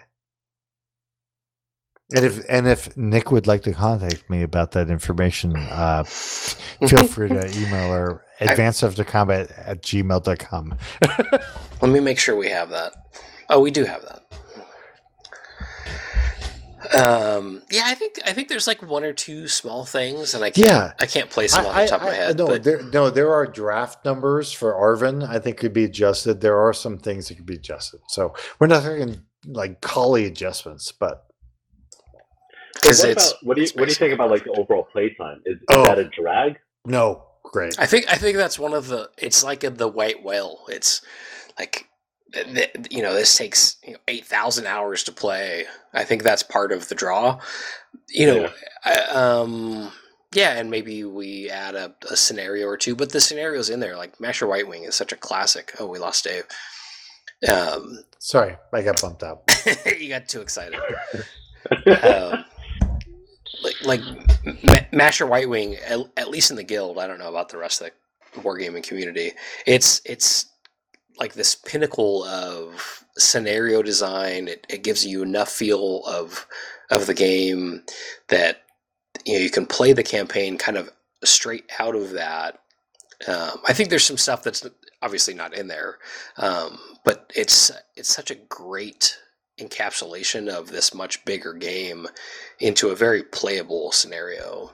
Um, and I think Yeah. like with with Masher, uh, Masher White Wing pretty much teaches you how to fight all the battles you need to fight. and like Starkweather's Vietnam Huh. game, the the new one, the Rumor of War. There's none of that. All the scenarios in there are terrible, and there's not that Yeah. kind of pinnacle of okay. Here's the game in, here's the campaign game in you know six turns. It's this kind of hot mess of, I mean, and and and I think frankly the whole the whole game is kind of a hot mess. so There- Yeah. and Yeah, and, Ma- and Ma- on Ma- an yeah. basis. There's Uh, like, like there's some played- interesting stuff, but it's Yeah, I it's played just Master there. White Wing with Hollywood, and afterward, I'm like, "That's it." And Yeah, Jason so was like, "So Jason was like, oh, you guys are already playing the campaign?" I'm like, "Yeah, I think Masher White Wing shows you everything you need It to shows you know." almost everything. yeah. Really? but Yeah. but still, Hollywood does not know. Like, but he's learning. it's bad. Yeah. I And as a appreciate VC player, I love it. I mean, I, I have the game, and like, ah, I, I so want to play that. What? Oh, We can dude, make it's that the happen, best dude. game. dude. Yeah. Yeah, Yeah. What are you talking about? Aren't you part of our guild? yeah. We can we can make play that we can make that you. happen. Yeah. I'm actually playing it uh, next Friday with Ralph. Yeah, we'll play one half week, and then when he doesn't get to play, then Mike gets mad and he wants to play again. So then I try to schedule one hopeless search and destroy mission after another. It just keeps running and running. See, that's and the running. It's, it's like one of the few games that can actually capture like unconventional war. Like exactly. content. it does such a good job. Yeah. Plus, Peace while out. He, while while he's trying to, th- he's fighting. He's thinking that he's like, oh, like I, I, la- I eliminated a political section that was a waste of time. I spent a whole airborne brigade to try to get that done, and then that that happened. And meanwhile, I'm like, I'm trying to get supply to the the C section, like you know the the, uh, the whatever it is, the naval boycott or whatever. I'm trying to get sea supply in, trying to get trail supply in. I've got my whole other bundle of problems I'm trying to deal with. So it, it is a good. I think it's a great game for that. It, it captures the whole feel. Absolutely. Yeah. The whole Yeah, yeah, and everything. yeah. Yeah. Both the FWA player and the NWF player think they're getting fucked at the same turn. That's the best part you could ever have in a game. Like- yeah, so I, I think it's great. So right now, per, personally, I think Mike thinks he's getting fucked. Um, but we'll see when the supply comes in. Because I am fucking him on some stuff. So I'll be honest. We are. Because he's got some small little provincial capitals that are garrisoned by sleepy little battalions. And there's big, angry, hidden VC units that are sneaking up, getting ready to make big attacks on those capitals. So it'll help. It's a great game. And Carl, if you if you want to play, there's I'll I'll I'll play it. And I'm not very good, which which is pretty beneficial, but Well, yeah, that's, that's the great. sad part. That's the- I, that's I the feel best like I'm the opponent you most could get. terrible player, but it shouldn't really matter. No, pick a terrible opponent. I think that's the way to go. Jason, you just admitted that, so yeah. So, Jason, who are you playing right now? Who are you playing with for the Uh, campaign? no, no one. Ralph and I Oh. are Ralph and I are playing at the con. You and I had talked about playing, and then you and you and Hollywood knocked it out. Well, no, Hollywood's not playing. They're coming. No, Ralph and I were playing a scenario at the con. So, Yeah. Yeah, but you tried to throw me in there like I had kind of bailed on you, but I was not doing that. We So. not at the con. You and I talked. you. you and did I talked like- you. Yeah, whatever. I have the text. That's all right. There's no We, bailing. we were both There's no drunk. bailing. There's no bailing at all. you and Carlos, you you and Ralph. I'm sorry. You and Ralph are still playing. I know. I'm not talking about the con. I'm talking about on Vassal. All right. It's all Thank good. God for Vassal. Yeah, seriously.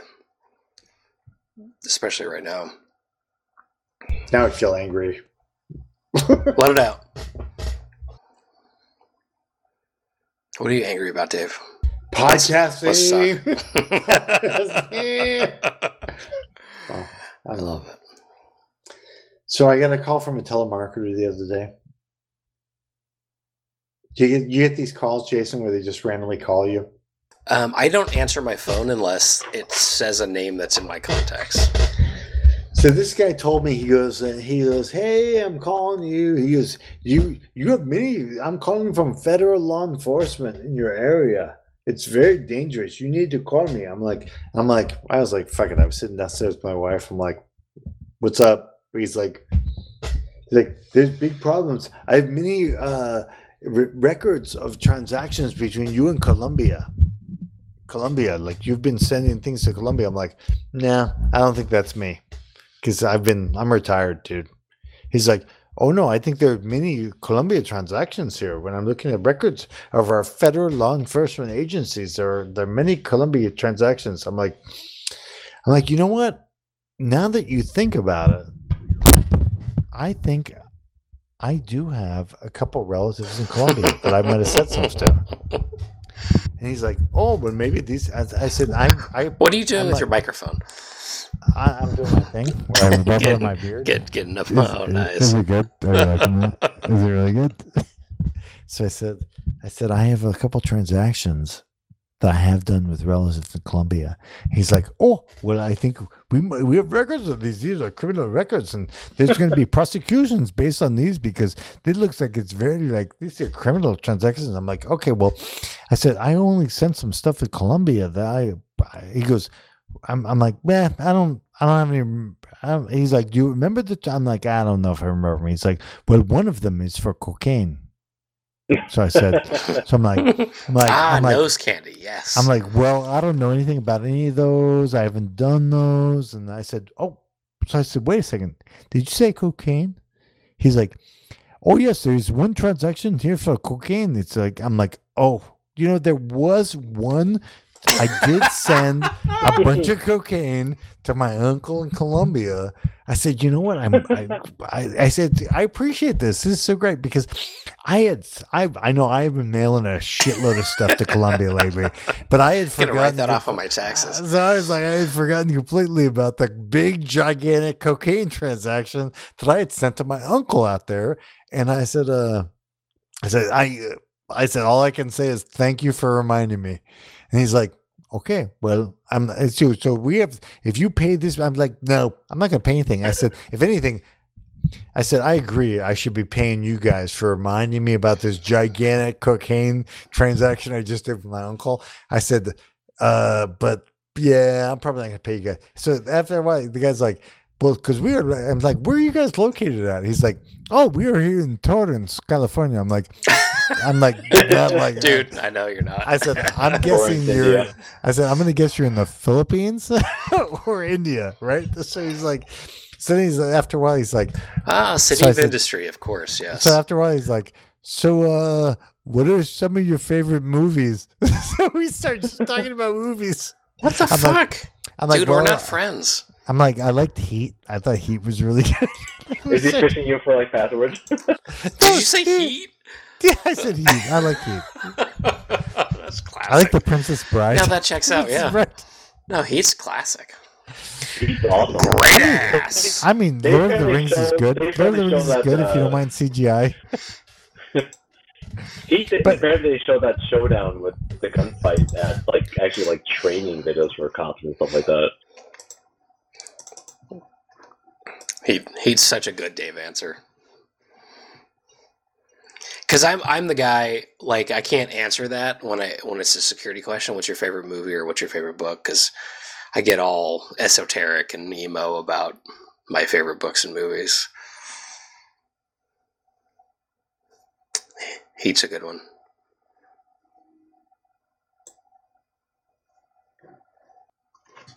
Now I'm here. Okay. Did we lose Dave? Yeah, I think so. Oh, sorry. Am I off? I don't help. I still don't help uh, microphones work. Sorry. Yeah, but it was fun because it was good to, to get a guy in there and just work him. Rope men. I've been through those guys.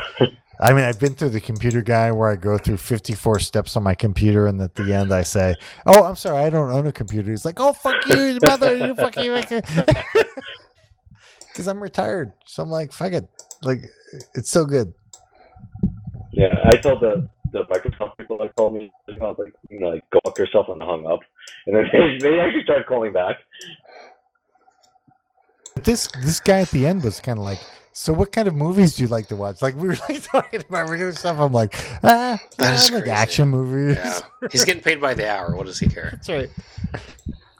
My other uh, tough thing is I'm trying to get a gun safe put in my house.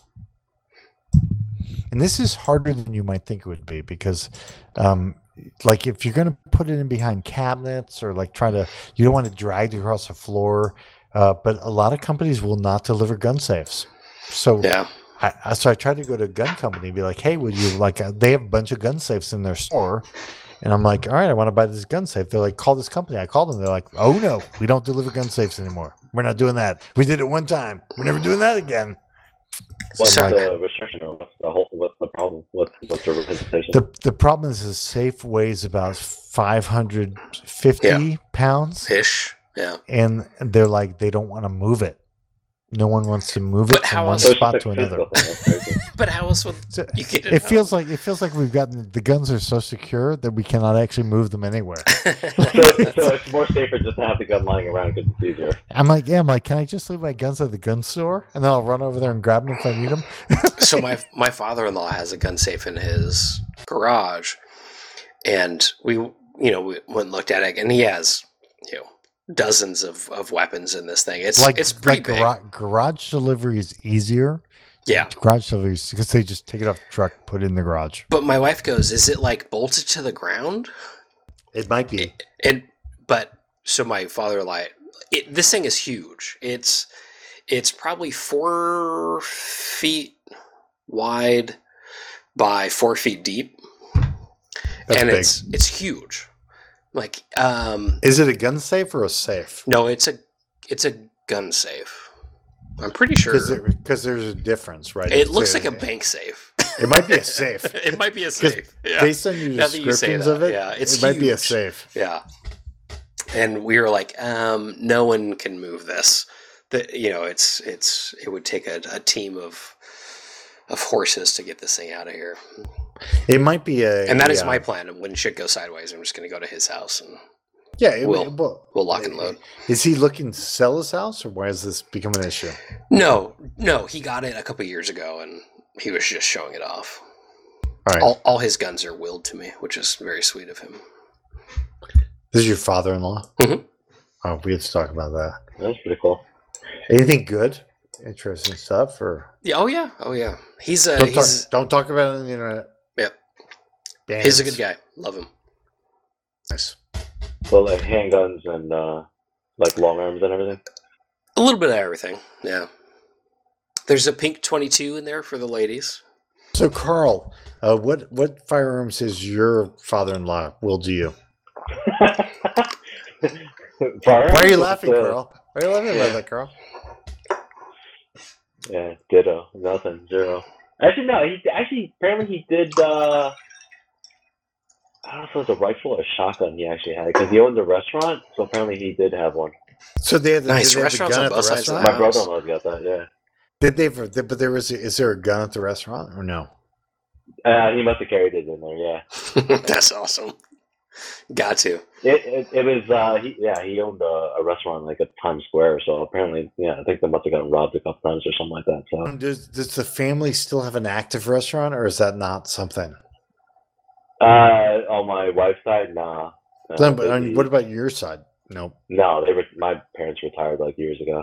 Mhm. Says they didn't hand down the family restaurant to you. Man, that No, is fuck it, no. that is my dream. That is my dream. There wasn't No, like God, someday, no. Carl. This will all be yours. yeah, that was like nope, sell that shit. Man, that's still my retirement plan. I mean, I don't know, Carl. You might have been good at it. You couldn't have run a Chinese restaurant. You don't think you could have run it? No, hell no. I would Can have been yelling at the customers and like cursing Right. at them and like out. Right. So first the of all, best.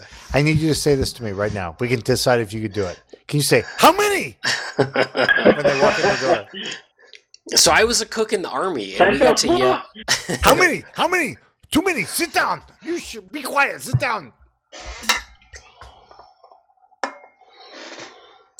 You know, restaurant life is for me. Yeah, it's friendly. It's a good experience. Right.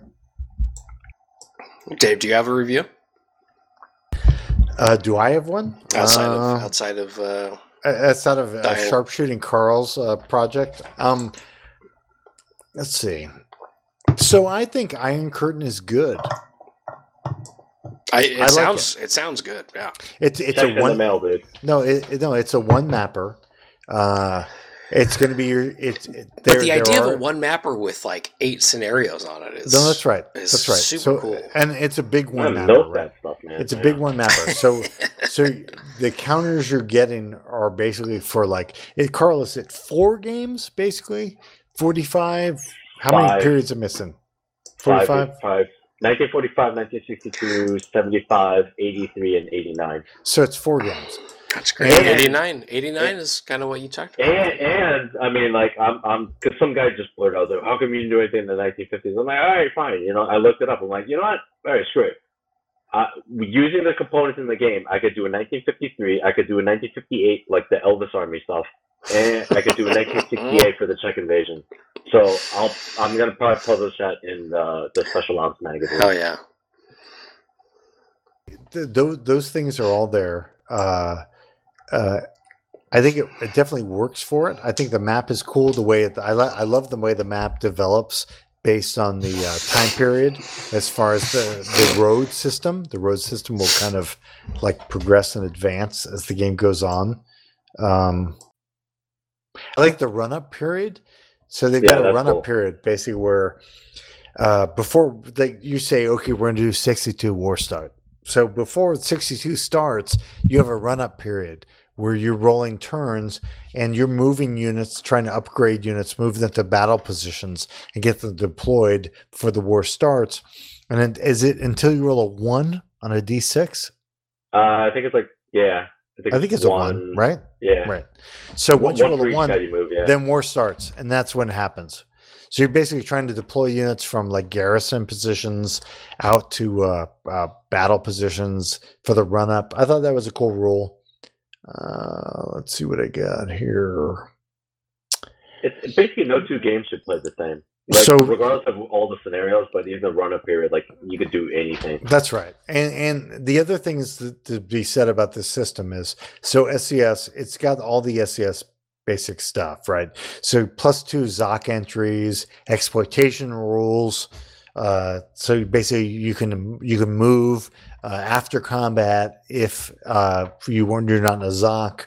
Um, the other thing is uh, so terrain is i think we talked we might have talked about this but terrain is yes or no. So basically you're either protected by terrain or not. There's no shift Mhm. two no shift three and that stuff uh You gonna talk about the air stuff? I got air war, man. It's no longer like generic air. That's right. But- Like- like, so, so why don't you talk about that air superiority Yeah. versus strike and how that works out? Talk about that with yeah, Jason. so I'm gonna get a drink like, because Yeah, I'm not. I'm not a machine, Carl, like you. I have to one drink too. a cocktail. yeah, I- I'm milking my uh, old fashioned. I'm almost on here. Jason, But, do uh, you need yeah, no, Jason? 'cause- Hold on, Jason. Do you need a drink? No, I'm good. All right. So go. Yeah, so like, well, yeah, because so the air stuff, like, I, you, you got a ton of other games that have like generic air points. Like, I, I don't want that, right? Because you talk about all the cool stuff during the Cold War, and uh, you got, you got the cool tanks. You talk about T-62s. You got the you know Abrams. Like the aircraft is just as cool, right? So I was like, I, I got to develop an air system. I don't want to like generic silhouette of a Phantom or a MiG 21. I was like, all right, let me dedicate an air system, but still make it straightforward and easy. And I actually looked at uh, Michelin's uh, the, the Next War series and how he did that. Oh, sure. and uh, 'cause- yeah, so I based it on that. It, but I, I tried to like uh, simplify it as much as I could. So I, I developed the air, ba- you know, the air order battle and you know, figured out different types of aircraft. But then rather than assigning values, I just had, you know, F-15 represents like, you know, two two uh, two fighter wings, and you know the the Soviets two air divisions, whatever. So you just basically have a air counter. You don't have to worry about pilot quality, air to air, or you know air to ground values and this and that. The air unit's the air unit. Uh, then you split it up into basically two different things. So each unit has can you throw it up for air superiority to you know win the battle in the sky, or is a strike capability to do close air support or interdiction or whatever on the ground? And especially for like the, a lot of the NATO air forces, you know, their aircraft is multi-role, like F-16, you can do both, right? So in the game, the way we did it is you got put up both sides, uh, you know, put up uh, X number of fighters for air superiority, and then kind of held back, and they allocate the number of airstrikes that they that they can. And, and this is where like the multi-role aircraft come into play because you could either put it up for air superiority, try to gain that, or you could try to help support the ground forces. Sure. So the differential in the number of air units that you put up for air superiority is die roll modifier to see whether or not it's going to go in the favor of NATO or whether or not air superiority is going to go in the favor of Warsaw Pact. So you know you're not doing the individual air to air shoot down and you kill this guy and this and that. So, but if you wear air superiority for either side, then that gives you ability to be easier to conduct uh, airstrikes and you know drop airborne guys. So it, it is like it is a dedicated air system without being like cumbersome and doing all that because you, you don't want to spend Sure. a lot of time doing air stuff. You just want to put it up, fight it, and this that. But it's also not just oh let me roll to see how many air points I get for this turn. Right. Just like bomb the crap out of stuff. Oh, that's cool. It's cool, and you get the cool aircraft counter. Get all the A10s made in there sure- and shit. Huh? Sorry. Did you get A10s in there? Oh hell yeah, yeah. the the A10s are special too because they got like this uh, times two factor where they got to hit like the ground ground targets like twice just because they're badasses. Yeah, that's awesome. Yeah, you got to have the Burton in there. Yeah. I was in uh, a small town up in the mountains in Idaho last year for Fourth of July. So we were up there for like a family reunion, a big funeral for my grandfather, um, and Fourth of July. So we kind of rolled this whole thing in, and it's it's a small town, but it's it's a small town in the middle of a lot of small towns. So it's kind of the hub, and so like the the Fourth of July parade for the area or for the county was kind of through this little small town. It's all you know, Uh-huh. all the all the local businesses and stuff had their had their little pickup trucks and trailers and stuff. But there's an Air Force base. I mean, I guess it's a few hours drive away, but they uh, somebody called in a favor and got uh, a a two A ten flyover for the parade, That's cool. and they were i mean they were at probably i'm going to exaggerate and say 60 feet but they were probably you know realistically at like 100 feet. Still, yeah, that's and it was I, I told my wife like okay i need to go change my pants this is that, that was that was incredible. I need a cigarette give me Well, a that's when you say that's how it feels being an Iraqi. it was it that's was how an Iraqi feels. incredible. I mean, just right over the top, and everybody in the crowd just lost their shit. It was it was cool. Yeah, we didn't have cool. A tens. We we uh, supporting us. We had like Cobras and shit. But That's pretty cool. I mean, it was like a legit air show because yeah, Yeah, was- I've, I've been rad. to like the Smithsonian. I've been to other air museums. And you just see an aircraft, like oh, that's pretty cool. But like to go to an, an air show, and and I don't think like the it. hok- the hokey ones of like, oh look, look at this old flyer doing circles. Like yeah, like to, to hear it and feel, you know, like doing low ground maneuvers and stuff like that. That'd be pretty cool. Yeah, to see to see that A10 run through the field. yeah, oh, ugh. It's a Like- nightmare. It's it's like a, an erection and a nightmare kind of rolled together, depending on what side you're on. That's right. Well, we're on the right side, so it's an erection for us. Exactly. Fuck yeah. Yeah, unless it's blue on blue. eh, well, I mean, it happens. That's how you write it up. Write it right. up afterwards. They're enemy. I swear they're technical than those pickup trucks. Eh, eh, worse hell. All right. Yeah. So, Dave, what else are you playing? Well, uh, let's see. So I've done Fed and Empire.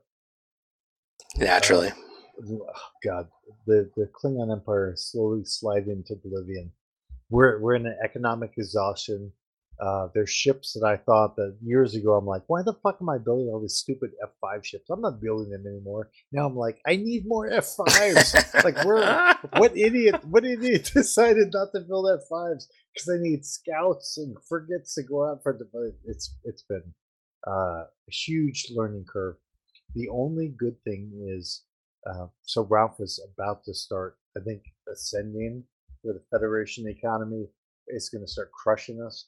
But we're about to develop uh, like PF boats, like which are like uh, like torpedo boats that we can have tenders that load a bunch of. So we'll see how that helps. But we're holding on to that as our hope for the next eight to ten turns. But it's good. Things are fun. We're enjoying it. A lot of hopeless battles out on planets in the middle of Federation So Has that been like basically one continuous game that you've been doing It is this whole time? for, for two years. It, it's been the greatest, maybe the greatest wargaming experience I've ever had. It's been wonderful. I love it. Uh, I've learned so much about the game, and it is a game that is so thoroughly play tested by the guys that it, it's just impressive. So, You got to see if that game lasts longer than the original series. Well, what- no, it you- already has. I mean, you can literally, you can literally develop like, uh, I can have like a, I don't know if I want to have a Klingon penal ship, or which means there's a bunch of Klingons on the ship that have been sentenced to death, so they can do special actions during combat. There's diplom- diplomatic activities I can do. There's just so much different stuff that can go on. So it's been good. We're- we're- we're Yeah, well. that's no SCS game there. Yeah, right. It's it's a lifetime game, but it's it's good. So and then I'm doing Vietnam with uh, Hollywood. That's been great.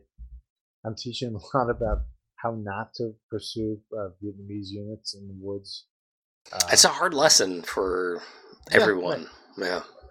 and I, I, you know I don't think like uh, like basically he'll be like finally I, I'll get him after a couple of provinces. Then Hollywood will be like fuck, it, I'm doing free fire. So start free fire, then I'm like I'm good. My mission's done here. I'm out. Yep. So then I just leave. Thanks I for leave the, province. points. Yeah, I'm basically like by declaring free fire in this province, you basically fuck this province with pacification. So I'm leaving out. I'm I'm not going to stay here. So, uh, And you go spread my pamphlet somewhere else. he's got a bunch of Marines and not enough uh, propellers to get them around. So basically, the rule is, I think, with Vietnam, is that as a U.S. player, you have to have enough air mobile points to air mobilize every single U.S. battalion you have. Like if, if Yeah. you're going to pay for a deployment that does not air mobilize every U.S. unit you have, you're making a big mistake because they're, they're, because they're just Just in case. Yeah. they're not going to be able to, to work well in operation. But if and yeah, and if you get if you get in a tight spot, then you can't call for help. That's right. And uh, the other problem is, even if you lose air mobile, like you might lose air mobile. Like, so his problem was he brought in a ton of Marines, like probably like like six to seven brigades of Marines, but didn't bring enough in the air mobile. So they're kind of running around Oh, trying to no, yeah. and they can't dig into it. Uh, too slow. But again, that air mobile would have cost him what another twenty points of commitment. I'm like, Yeah. bring it on, bring it on, keep, keep piling it on. But it's classic. That's awesome. It's a, Yeah. it's a classic part of the system. It's great. So But you're think like constantly learning, right? It's it's not like once you Oh, figure dude, out and, the rhythm. and, Yeah, and and I the and thing, I don't know how to play the VC. Right. Like, yeah. like there's been times where he's driven me out of a hex, and I'm like, all right, cool, I escape, and I escape into like a clear hex. And then Oh, I'm, no. Then I'm like, then I'm like, okay, whatever. Fuck. Next operation, dude. He's like, oh, I'm, I'm targeting that guy. I'm like, fuck. Why didn't Yep. Win that guy out of that clear hex? And and for the listener, if you if you don't know, the um, every turn starts with the the VC player, the NLF player, declaring you have, whether you have the initiative. th- whether they want to go or the U.S. wants to go. So every turn, the NLF player gets to decide who goes first, and so then you know if if the NF, NLF player says the U.S. goes first and the NLF gets their turn, and then the next turn they say who goes first, and Yeah, ba- it, yeah. it- but right. but still, you know, it can be and and Dave, you know, like you, I and as a for some reason I have some natural inclination toward the forget, NLF. You forget but to take the guy off a spot. Yeah, or it's it's oh I'm you know I'm going to keep I, I want to wear him out I want to wear him out where there's like this juicy attack that you just miss you know because or the guy's a great spot where he's Right. on the boundary between two provinces. Like so, sometimes yeah it's sometimes super hard to play guy- well and which is the, great the VC player, you'll be like, the guy will be on a boundary. Like there's some three three part boundaries. The, the cool thing about the VC is this is turning into like- the Vietnam podcast But, but you can be like, he's on whichever boundary you want him to be on. So Right, he's on the right boundary. Like for counting, like you can move him Right. around. It's like great. So you want them on all those connections. oh he, points. this guy's all in this free fire zone here because he's on the But if you're like, well, I'm across the boundary, so I'm not in that free fire zone. yep that's good If if if you're listening to this podcast and you're not playing Vietnam 65 to 75, like, what the fuck are you doing? all right, all right. I'll get it on the table. Yeah. I'm I'm saying we can make that happen Yeah, so Yeah. he, so, but yeah, so he was he was doing that with me. So I was, and I was fucking up where I was responding to operations where I alerted. So he ran the operation, I alerted out into a clear hex, and then I'm like, all right, cool, I'm safe. And then I'm like, all right, next operation, and I should have been like, nope, I need to get the guy out of that clear hex because gonna, immediately uh, he then would send an operation after that guy. that's awesome And the other thing that players don't do for uh, free world players is uh, clear and secure, right? So that is an operation that's a great operation to run because they don't actually have to declare a target hex that's significant at all, right? They can just roll out and then set up a bunch of patrols. So they can set up a, like a cordon line behind you and then do search and destroys to try to push you into that cordon line. Hmm. Have you ever Yeah. that person? that's interesting yeah So you can you can do clear and secure and not have a specific target, and then run a bunch of armored units down. Or uh, armored might not be able to do patrols, but but whatever they are, like you you can have units run down, and you can set a line, and then have them all at the end do patrol because you you don't actually have to pick a target hex that has many units. You can pick any target hex, and then you can just move units wherever you want them to. And then at the end of the operation, you say, we're doing patrol. So then you've created which is the key right and then yeah we just You've created a wall of fuck up the Now, a, yeah. a smart NVA player then will say, well, we're all leaving. And they will all try to run out of your patrol cordon. but it but, but still yeah it still is that that's a that's an activation that that they I mean, probably didn't wanna have. You, you could theoretically activate a giant cordon area by activating multiple grids and creating a box that you lock VC units into. And then once those guys are all on patrol, then you launch search and destroys them that push them into that patrol boundary. Hammer and anvil. Yeah. mm-hmm, mm-hmm, mm-hmm. Yeah, where was I in 1968? Jesus. Yeah. Fuck Westmoreland, right? yeah Now you were it the leader requires- leader we it needed It, it requires multiple grids, right? So you're doing brigades. I mean, my, my general rule is brigades should be killing at least one VC battalion per turn. So that's fair and do you do you have your guys deployed out or are they in in, in brigade deployment yeah, so basically what I'm doing generally is I'm doing a VC, I'm doing a, a U.S. infantry brigade with at least six points of air points. So that's that's my deployment. So I, I run nice I, I because you get one you get one interdiction with the uh, and then I roll them in there and I and they're immobilized so whatever else that costs. mm-hmm. So you want to be running you want to be running a kill ratio of at least two battalions uh, per brigade, which sounds very Westmoreland. Right? and it Like, and it doesn't like- always work yeah But I mean you're looking at numbers, so body count baby cool. it's beautiful watching a young, innocent U.S. FW player playing. Uh, And, uh, just like a young America, right? Like they they thought they would Yeah. come in and win this war Yeah, for the greater good. He's, he's We've never lost a war before. he, he's running around on there. He gets real excited if he finds a political section they just banned. yeah, super yeah, excited. fine. Take that VP. You're good. It's good. It's good. My pleasure. So Carl, uh, so basically you are basically all you're playing is Third World War now. Yeah, what's next? What's what's the playtest right now? How Yeah, reading? so- What, what does Carl read? What am reading? Carl, Yeah. what, what book do you read? Everything, dude. Dude, so here's what I'm reading. I'm reading Lawrence. No, Da- Dave asked that question so he could answer it. I like no, it. I'm, I'm just saying because he's like anything. I'm like, all right, well, I want to. I do want to. I want to come back to Carl. So Carl, while No, while Dave's no, talking, we're gonna We'll come sure back to you. Involved. Uh, but Dave, I because Dave's always reading all over the place. I've got Lawrence in Arabia by Scott Anderson. Yep, classic. Oh, I've heard of that book. Yeah. It's good. It's it's like a, a non-traditional Lawrence of, of Arabia. This is Lawrence in Arabia. Uh, it, it's underlined in the title. And then Patton by Carlo D'Este.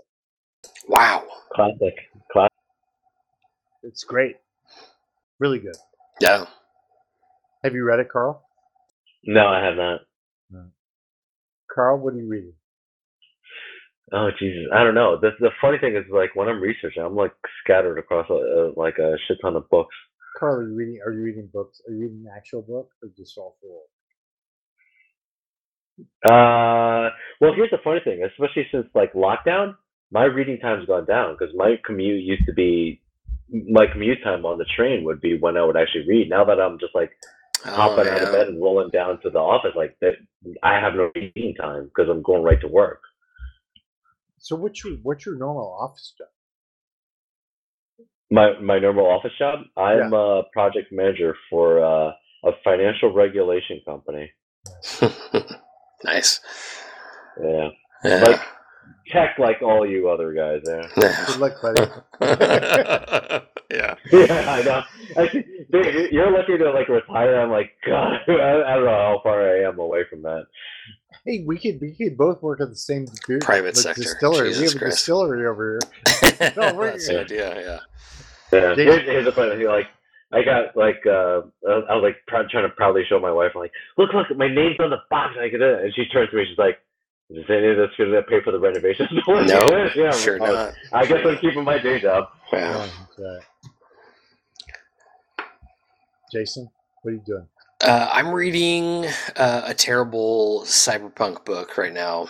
I'm in a, a lull. So after the con, I, my plan is right after the con, I'm going to read the James Buchanan biography, and then I'm going to give myself basically December Why off. are you still trying to do this? Dude, I'm s- I- Buchanan, Buchanan would be really interesting. I would think. Right? so I'm interested, and it's he's rated, blessedly. he's rated one of the better presidents, right? No, he is not. No, he is absolutely not.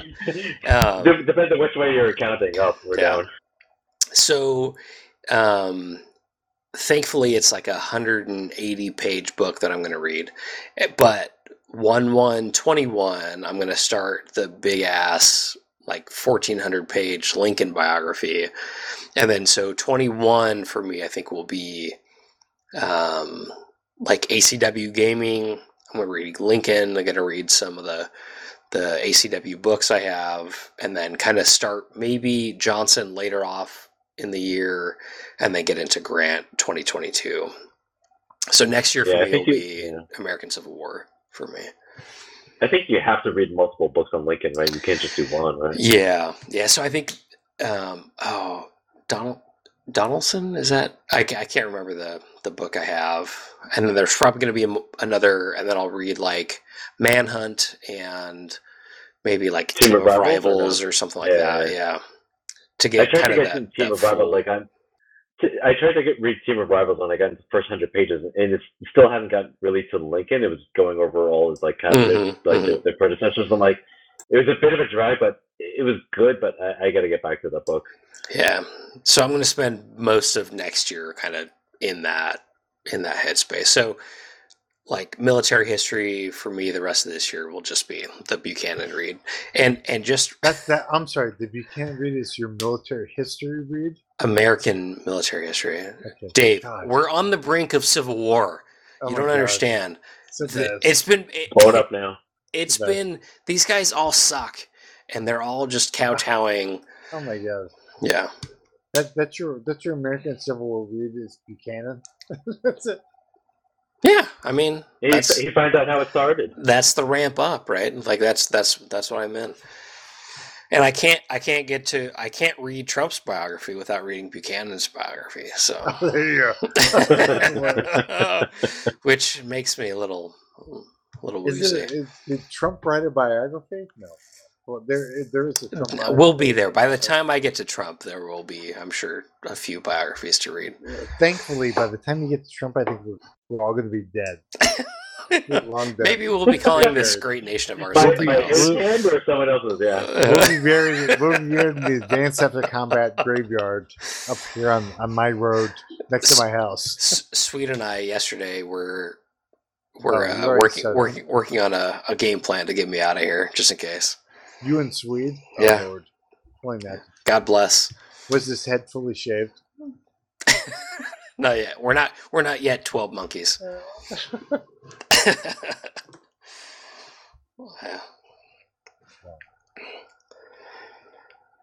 There you go. So we have a convention coming up. It starts on Wednesday. I think the the, the game room opens Wednesday night. That's right. Yeah. So I'm ready to go. What Yeah, what are you playing there. Dave? Well, during the days we have Axis Empires.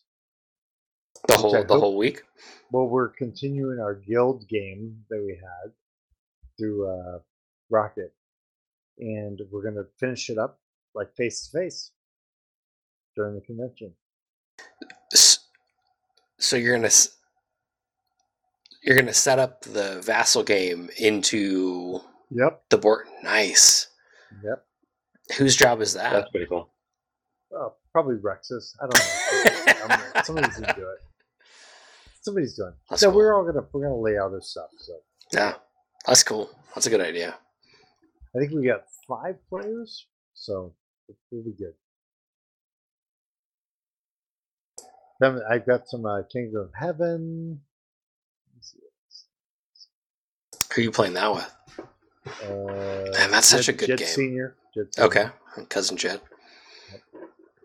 That's a good game. Yes, I have some games. I'm good. I'm covered. Yeah. It'll be fun. What are you doing? Uh, so theoretically, I have a train game on Thursday. I'm not Dude, sure of- if it'll none of- happen. none of the train games. Did any of those So, guys like Tank Jason- for COVID? Tank- Tank Jason is going to be there, and cousin Jed's going to be there. So I think we're we'll get something. I'm going to bring Who, 62. who's Tank Jason? Jason Burnett? Yeah. Is that Burnett? Yeah. Um, and then Ralph and I are playing Vietnam on Friday. Nice. Uh, up for real questions. yeah, Because I'm a fucking I'll, ace. I'll, I'll text you. Whoop. There's going to be 20 of us Right in, the, there. in the ballroom. Dave! I'm and there. Then, and then Mitch and I are going to play uh, also a Vietnam game, City of Confusion, by uh, guild favorite High Flying Dice. Uh, Which one's that one? Oh, okay, never mind. I'm fine, guys. Okay. I feel like th- th- this is going to be a very snuggly convention. I feel like it's- it's We're gonna really going to get into each very other. tight. We're going to be loving. Carl, Alright. your your reaction to that was classic. Um, I yeah, hate no one.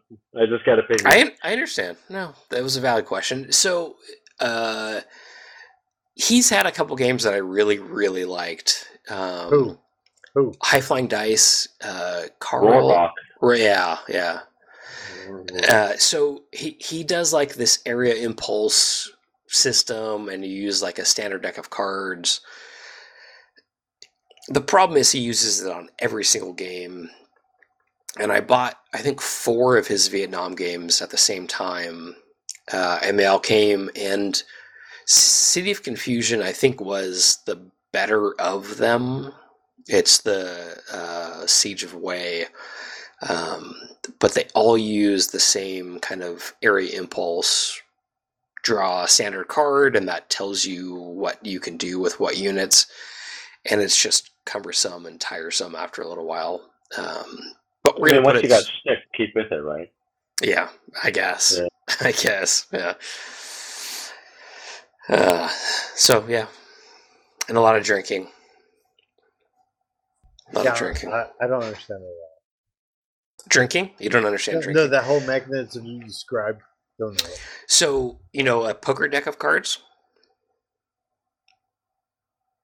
Dave. Yep.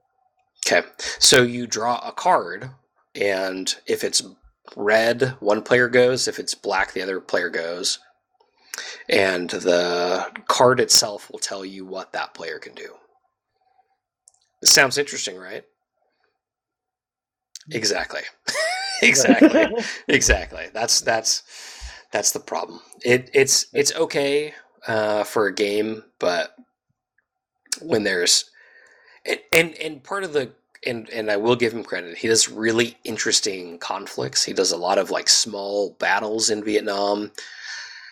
Uh, he covers stuff that no one else is gonna do. Yeah, you give him credit there. yeah, and and I do give him credit for that. The problem is that also when you play those games, you realize why no one else is playing them or designing games about them because there's not a lot there to, to game. Oh, totally. Yeah. Yeah, yeah. Yeah. Just because no one's done it, like, doesn't mean you have to do it because there's probably a reason why no one did it, right? yeah.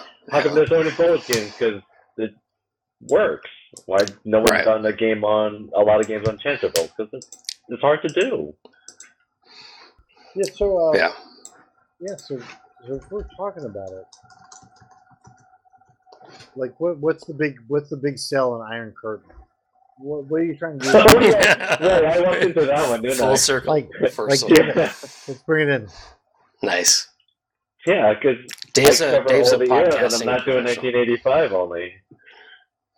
I mean, you're bringing in, this is big, this is a big span game. Right, so, It's I, I always call it a big little game, right? Because you got all the different eras. You got four camera sheets covering all the different. You could play like what eight different scenarios for across five different years on a single map, right? And so it's not going to eat up your entire gaming table. And you kind of minimize the uh, the combat system, like for the air. The air is there's reduced. Yeah, you missed that whole discussion. Yeah, yeah. You get the cool counters for all the different aircraft. I'm not using generic like air points or whatever. You got to actually fight the the air war, but in a in a straightforward manner. And uh, yeah, like you know, like the run up, the run up period. It, every single game is going to be different.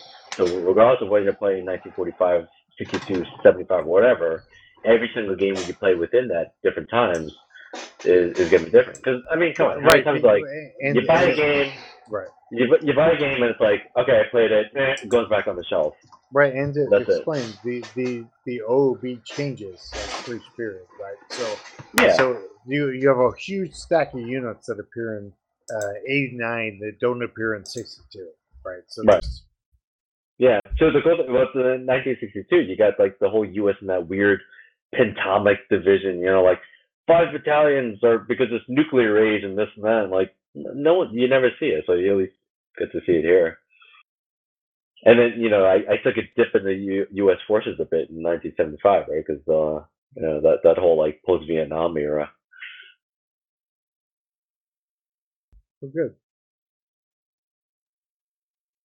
So do you expect the uh, Soviets would have been in 1983?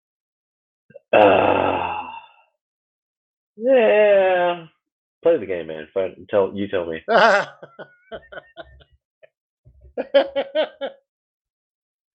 If I if I had see, here's the thing, right? Because if I There's no say it way. out loud, There's no way. if I if I if I said something that I was like, oh, Carl's predisposed, the designers predisposed the the game going this way or not. Like I, I don't know because they were never happened, right? I just look up all the information. yeah, but the problem, there the problem, all you, the out. problem all you guys have is in the end, in uh, Desert Storm, they lost. All, yeah. all the platforms lost. We, we Well, a- obliterated. The U.S. obliterated all the Soviet platforms. So Yeah, absolutely. Yeah, that's the funny thing because, like, the, yeah, the one prediction I will make is like, after all the 19 after all the, the threats and the concerns and all that stuff, the the U.S. in the end, Especially, yeah, especially smoked with I know, the late eighties, Yeah. right? Like smoked them, The, Smoke the stopped. Trevor Dupuy model said that like you was would lose like what like twenty eight thousand casualties in the Gulf War, and all of a sudden like they lost like four hundred guys. Yeah, Hey, no, I- so yeah, definitely like No, I- 1989 NATO. No, like, I, I really remember strong. clearly. Like I was I was a young Army ROTC student riding on my Duke ROTC bus up to up the West Campus, and I'm like thinking like they're and all the media is like, oh, the Iraqi government, they have the Iraqi army has a very strong force, and they're they're going to be great. I was like, well, everything I've like looked at or heard about or anything was like that we were going to be in a really good shape if it came. And they're like, oh no. And what happened? They got completely fucking smoked. Smoked. Which is why you don't have like a half decent Gulf War game, right? Right, Right. because it's the one time where there was Yeah. actually a war. it's like yeah, right, exactly, right. Because Right, I Vietnam, mean, Korea is like but- mostly but conventional. that Then you have like a real conventional war, but it's like oh, it's like done But, in if, four but days. if, if anyone had the courage to say it, it would also be like that would have been how it was in Europe. That would have been, eh, like we could have easily just focused those scenarios on those areas. I mean, but do you think in '62 I- I- that would have been the case? no, of course. yeah, but Well, It- not in, six, not in 62 is 62, a but definitely, def, definitely when we, Jason, when, Like when 85, I were 89. Oh yeah, yeah. Like, so I Yeah. graduated. like, I'm I'm I'm only going to use my own graduation. So when I graduated, I was uh, going to college. I was 1989. It's like right in the Gulf War, 2001 Gulf War. Um, we would have destroyed every single like there would there Yeah. would not have been a war. We would, yeah, but we uh, yeah. There would have been a lot more trading cards though, which I would have appreciated as No, a but I- as a but I- younger. But I think at this point person. we're pretending. We're pretending. I mean, I would give, uh, granted, I would give the Soviets a little bit better of uh, a thumbs up than the Iraqis. I mean, I Yeah. mean, the, the war in Lebanon was the first warning sign that the Soviets weren't up to snuff, and then the the Gulf War was that was it. yeah, otherwise it's no fun though. I mean, it's fun to Yeah. pretend. I mean, if you want to be magic, we don't have magic weapons. That's the real game. That's good shit. What else, Dave? What else you got?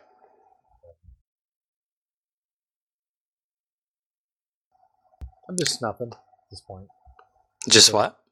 just hanging out, chilling. Just chilling. Nice. Carl is Carl gone? He's not going to talk about. He's right there. Yeah, Right, well, I'm hanging in there. So what do you think? Like, like, like, do you not think that the U.S. like the, the Gulf War was a smoke battle? Yeah, yeah, So, so, so, so when we went in the Gulf War, it was that was like ridiculous. Like, no, I don't think even like game rules could could monitor what we did to them. Oh, totally not. Yeah, absolutely. Yeah, so I would say, yeah, because uh, a lot of the 1989 scenario stuff I got in my game, like the values for the NATO guys, like you know, U.S., Britain, and basically everyone who fought in the Gulf War, was like so much larger than than all the previous eras. So yeah, I I, I agree. So NATO in 1989, because which is pretty much the army that fought in Iraq and Kuwait. Yeah, they, they're the, they're the best that they could have been. And so then, is it just a matter of numbers on the other side? Yeah. Uh, I yeah, mean, 'cause I- the, I, I remember being a young ROTC officer sitting on the bus at Duke, driving from east to west campus, and I would hear up the whole way, "Oh, the Iraqi army, they're really awesome. They're really good. They're going to be really great." And then I was, but I, I had remembered all the stuff I'd seen in the war games I played, and I was like, I don't think that's going to really happen that way, and uh, that's not how it turned out. well, fear is a motivation, right? Yeah, but it's the idea that like they want to just so so where's the statistical advantage versus the actual like oh it seems You like, broke up a little bit there. The, stat- the statistical advantage for it- what? it- it seems like we we did really well the U.S. forces against the Iraqis smoked them destroyed oh, them Oh yeah, yeah, totally. way beyond expectations. But it's like But I think the the Soviet slash Russian forces would be at least a little bit, Yeah, probably A little bit more substantially, yeah. slightly. Yeah, but because they're not gonna just they're not just gonna like hole up, digging their tanks into the ground and like pointing their turrets in the wrong fucking direction, right? Oh. Hey man, I gotta sell games. We're here for you. I love it. I love it. It's got to keep those hypotheticals. You, you don't think Well, that's how we I- get our jollies. I I- gotta earn my two dollar residual. I love I love how Carl's like, I don't think the Soviets would do that. I'm like, well, they might. they might do that. Hmm. No, yeah, the uh so basically like yeah, I, I got like the 1983 Soviet army. It's basically like the the 1989, but there, there's a there's a difference between 83 and 89, right? Because the U.S. is still kind of coming out. You know, that's like uh, when U.S. invaded Grenada. Um, it- so they're just breaking out of their shell, and the Soviets are you know have all their T-64s and you know whatever T-80s in, in, in uh, to attack. So it's like yeah, there's a break point, and then 1989, like U.S. gets all like The all M1s, the stuff you the see in the M1s, Gulf the War. Yeah, M2s, M1, the Bradleys, the M2s MLRS, come and in. Yeah, the Bradleys Yeah. come in. the Apaches and everything. So yeah, so, there's- so what's there's the what's, what, what's the big break break point for you? Is it everything? Is it the Apaches, the Bradleys, or is there one particular weapons platform where you're like, that's the No, fucking I don't- breakthrough? It's it's a com- so it's it's not just the it's the equipment, not just like a single equipment like Abrams. Although that like But we're Americans, difference. right? So we get obsessed over the equipment. Right. No, yeah, It's the red A10. blooded That's Americans, so they get the plus one on everything. Yeah. But it's also it's also the And, uh, and also, like, all can I can in your games do Confederates get plus one attacking versus Union troops? 'Cause they're Oh, yeah, yeah, enthusiastic. yeah. Yeah. if Jason you're hates, uh, that. Jason hates that modifier.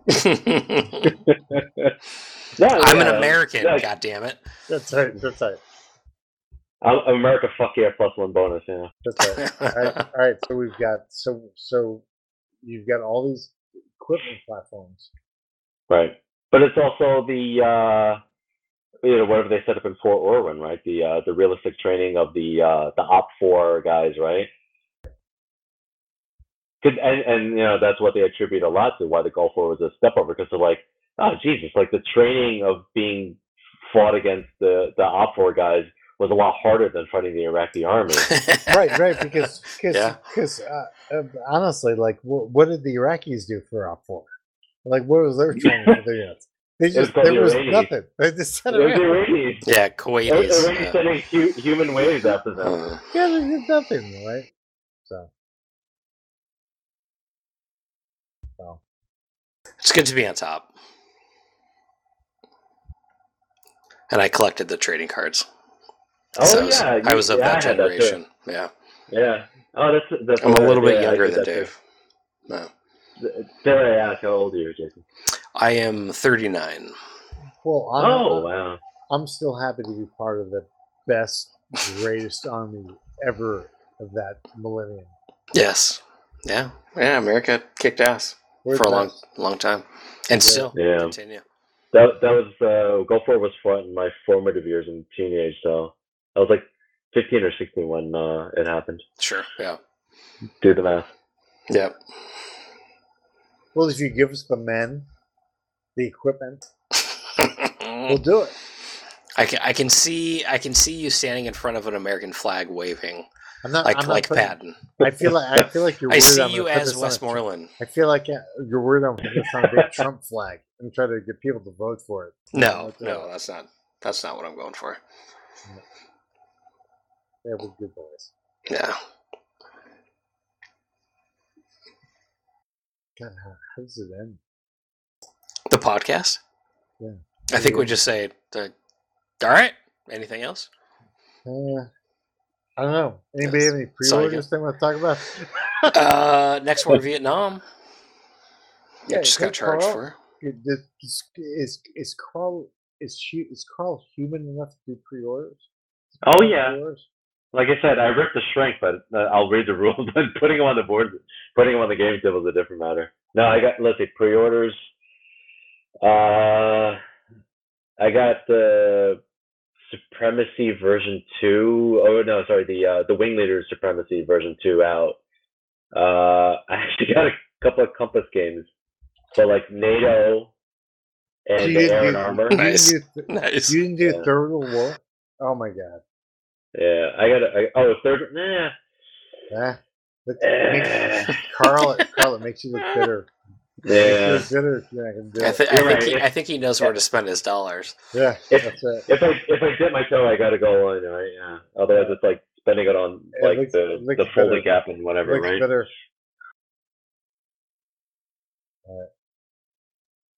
And what about you, Dave? Well, let's see. So I got that. I definitely got Third World War. Let me look.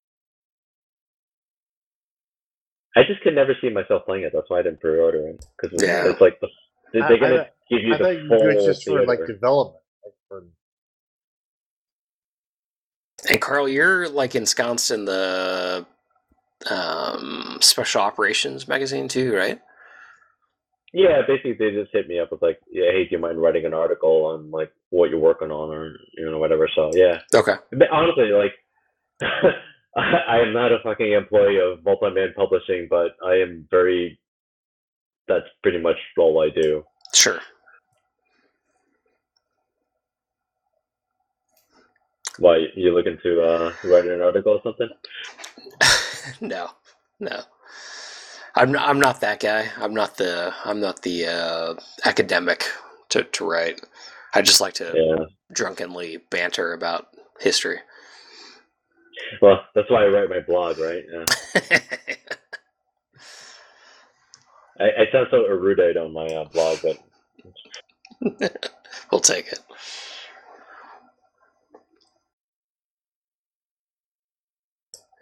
D- Dave, what do you have pre-ordered? Maybe we lost Dave. yeah. All right. Maybe we'll call it Uh, here. Yeah. So everyone should go buy Iron Curtain. And the, what's the BCS game coming out? Uh, Panzer's Last Stand should be coming out pre-order soon. We, I mean, we're, we've been trying to wrap it up. MMP guys are saying like, hey, you know, wrap it up so we can get a pre-order and then move on to the next thing. I actually got, uh, if I could plug myself, uh, the next BCS game is going to be a Yom Kippur War. Oh, right on. Oh, nice. Oh, Yeah. We're- We're gonna have Saggers. that's super cool. Yeah. Stagger, yeah. That'll get me. That'll get me in. Yeah, both both uh like so obviously both fronts. I'm not gonna just you know screw you guys over with just one front. I got three maps for the Sinai. I got one map for the Golan. You get to play the combined. So it's gonna be Sinai and That's the, cool. uh, Yeah, the, the border. Yes. yeah. That'll Yeah. that'll get I- me I'm- in. I've been- I've been I've been researching that thing. I've been looking at that thing for like 20 years. So it's like I, I want this thing done. It's I, I want it to be my opus. And finish the line of battle shit. So Hoplite can get his game done. Right. Yeah. Oh yeah, yeah. yeah. For Nick stuff, yeah, yeah, yeah. I feel bad. Like his his stuff looks pretty good. I want to get to it. They've been playtesting the shit out of it. I'm only one man. That's fair. And it's you know the the hobby just makes so much money. exactly. Yeah. Yeah, seriously, whatever. Like once I put the kids down, then I'm like, all right, let, let me hop on the computer. You asked me why I'm not playing the games because like after I put the kids down, I'm I uh yeah I'll, I'll do my shit and you know research and, and design or whatever, and then I got to go to bed. And like every day is like that. Yeah. I don't know how you. I, I don't know. I actually don't know how you guys find time to play. Well, no, we we make millions off this industry. Millions of of yeah, not even probably not even millions of cents. so much money. Tens tens of cents.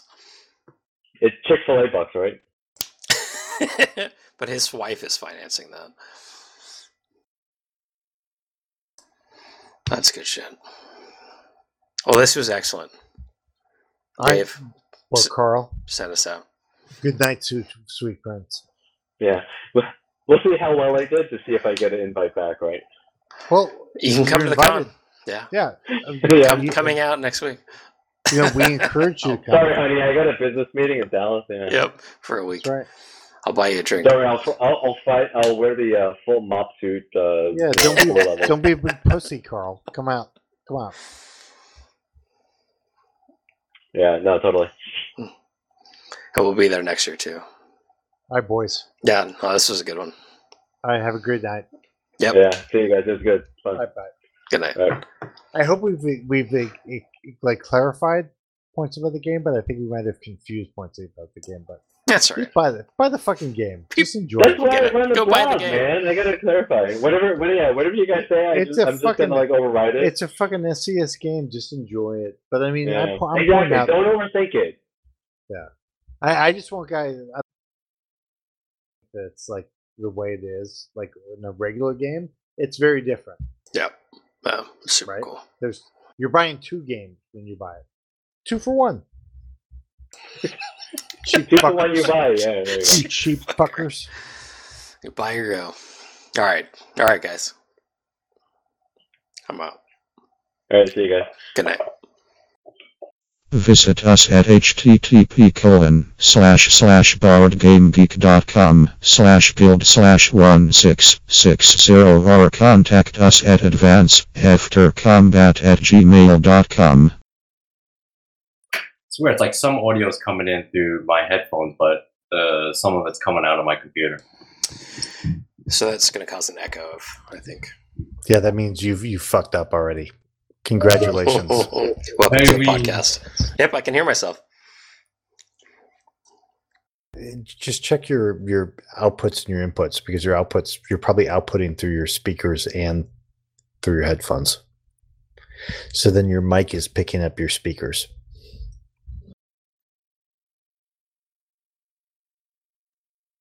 I'm glad it didn't go smoothly. I always dread when it we just get right into it. I know. I know. It's, it's the joy of having two and a half uh, hosts for each episode. How's that? Uh, hold your mic down. Yeah, Check, hold your check, mic check, down so we can see if you're recording. Yeah, I think that I think that works. Well, he's not holding his mic down, so that's not going to help test Check, it. There check, we check, go. check, check. How's Yeah, that? there we go. There we go. Uh, I'm not hearing an echo. Sibilance. No, I think we're Carl, good. Carl's unable to keep his mic down for more than two to three seconds. All right, Should be good. this is it. This is the magic right here. That's why we're here. All right, let's see what we got here.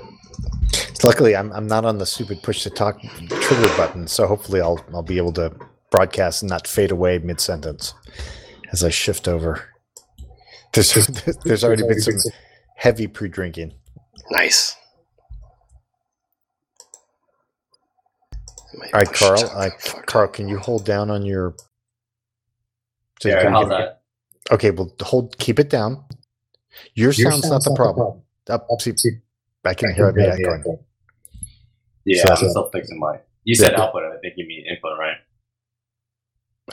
You're okay. Stop! Stop broadcasting that because now it's driving me crazy. Yes. So, so you, basically, your uh, I think your headphones are pumping out. Um, or is it? Are you guys hearing an echo now when I talk, or no? No. Okay. Yeah, so I think you've got your uh, computer output and your uh, headphone output at the same time. So your mic is picking up on your speakers and broadcasting it. So when we talk, you're rebroadcasting us talking.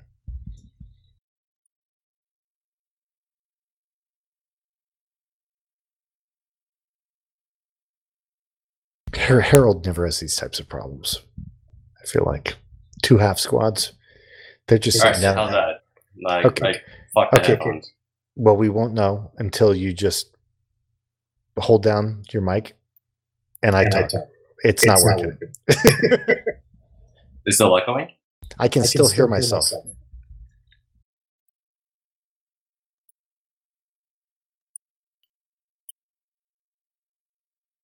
This this might be so much of sound garbage time. Jason might have to put this at the back of the episode because even we want to seem like we're professionals. All right, so um, so if you go through Mumble, Um, let me see if there's that might be through preferences you can do this.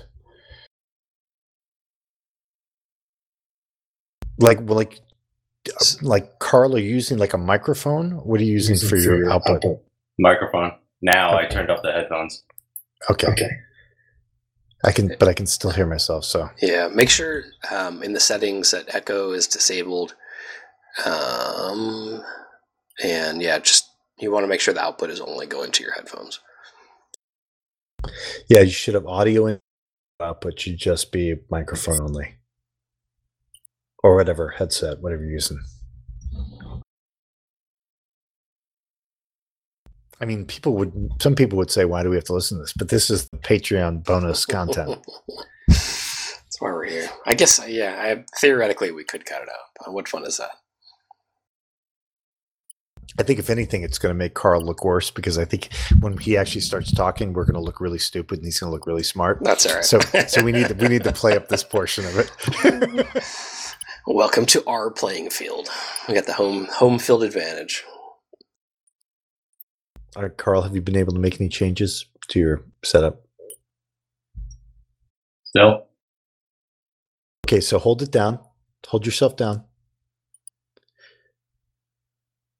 Carl, keep broadcasting while I talk. Keep it down. You're almost there. Yeah, if he's in the settings trying to tinker with stuff, Oh. you can't you can't do both. Yeah, but I love just harassing him while he's doing that. So it's like, what are you doing, Carl? What the fuck is your major malfunction, Carl? computer illiterate. Okay, so so hold it down. Or you, can you hold it down while I'm I'm talking? talking? Oh, Oh, shit. shit. you're all fucked up. It seems to be getting worse. okay, Carl. How about don't talk the entire episode? Welcome to the podcast. Uh, J- what do you think, Jason? What's the problem? Um, it seems like the it seems like the speakers are just being picked up. Carl, if you take your headphones out, can you hear us talking? Yeah, Yeah, okay, well that's a problem then. can you go into are you using a Mac or a PC? Mac. All right, so go into your Mac, Mac system preferences. Go into sound and for input or actually for output you want whatever your headset is, not your internal speakers. So the Apple symbol preferences sound output. Are you there? He probably is. He just can't talk right now because he's doing it. But so make sure input and output are both whatever your headset is.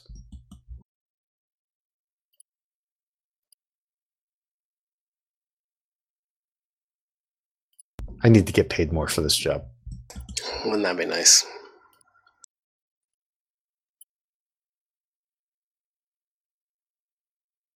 Dodgers made it to game seven, so I'm very thrilled about that. Nice. Which is also partially responsible for me being dou- double plus plus drunk. Yeah, sorry. Sound's only coming out of the, the speakers. Okay. Okay. All right. So, but you don't want that. You want it to come through your headphones, right? I would like that. Okay. So so when you go to look at, at sound, uh, you you can't pick a different option for your uh, in- or your, I'm sorry, your output. You can't pick your your headset. I'm trying to mute the internal and just leave the uh, headphones. Don't you have selected device for sound output, and you can do either internal speakers or your headphones? It's not giving me the option. So so you're in system preferences, sound, Yeah, output. Yep. and what what choices do you have? Internal speakers and the headset. So, So- click internal speak uh, to click the headset and not internal speakers. All right, how's that? Hold it down while I talk. Talk. Oh my Oh, my lord. lord. Okay. Okay, so when you go when you go to system preferences, sound and output, does it show the blue line on internal speakers or the blue line on your headset? Blue lines on the headset. All right. That should work. So uh, why don't you get out of there, and let's see if it works once you get out of that menu.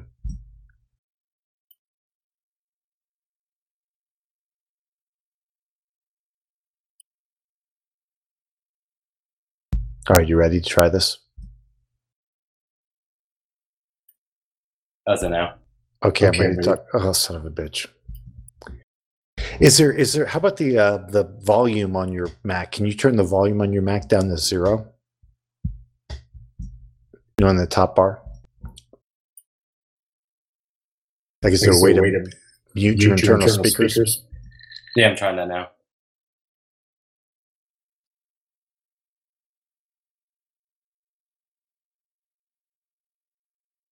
All right. Can, uh, now- now, why would we hear this? It's- Okay, hold on. Okay, like, please, not triggered right now. I don't understand why we would still hear myself while he's on.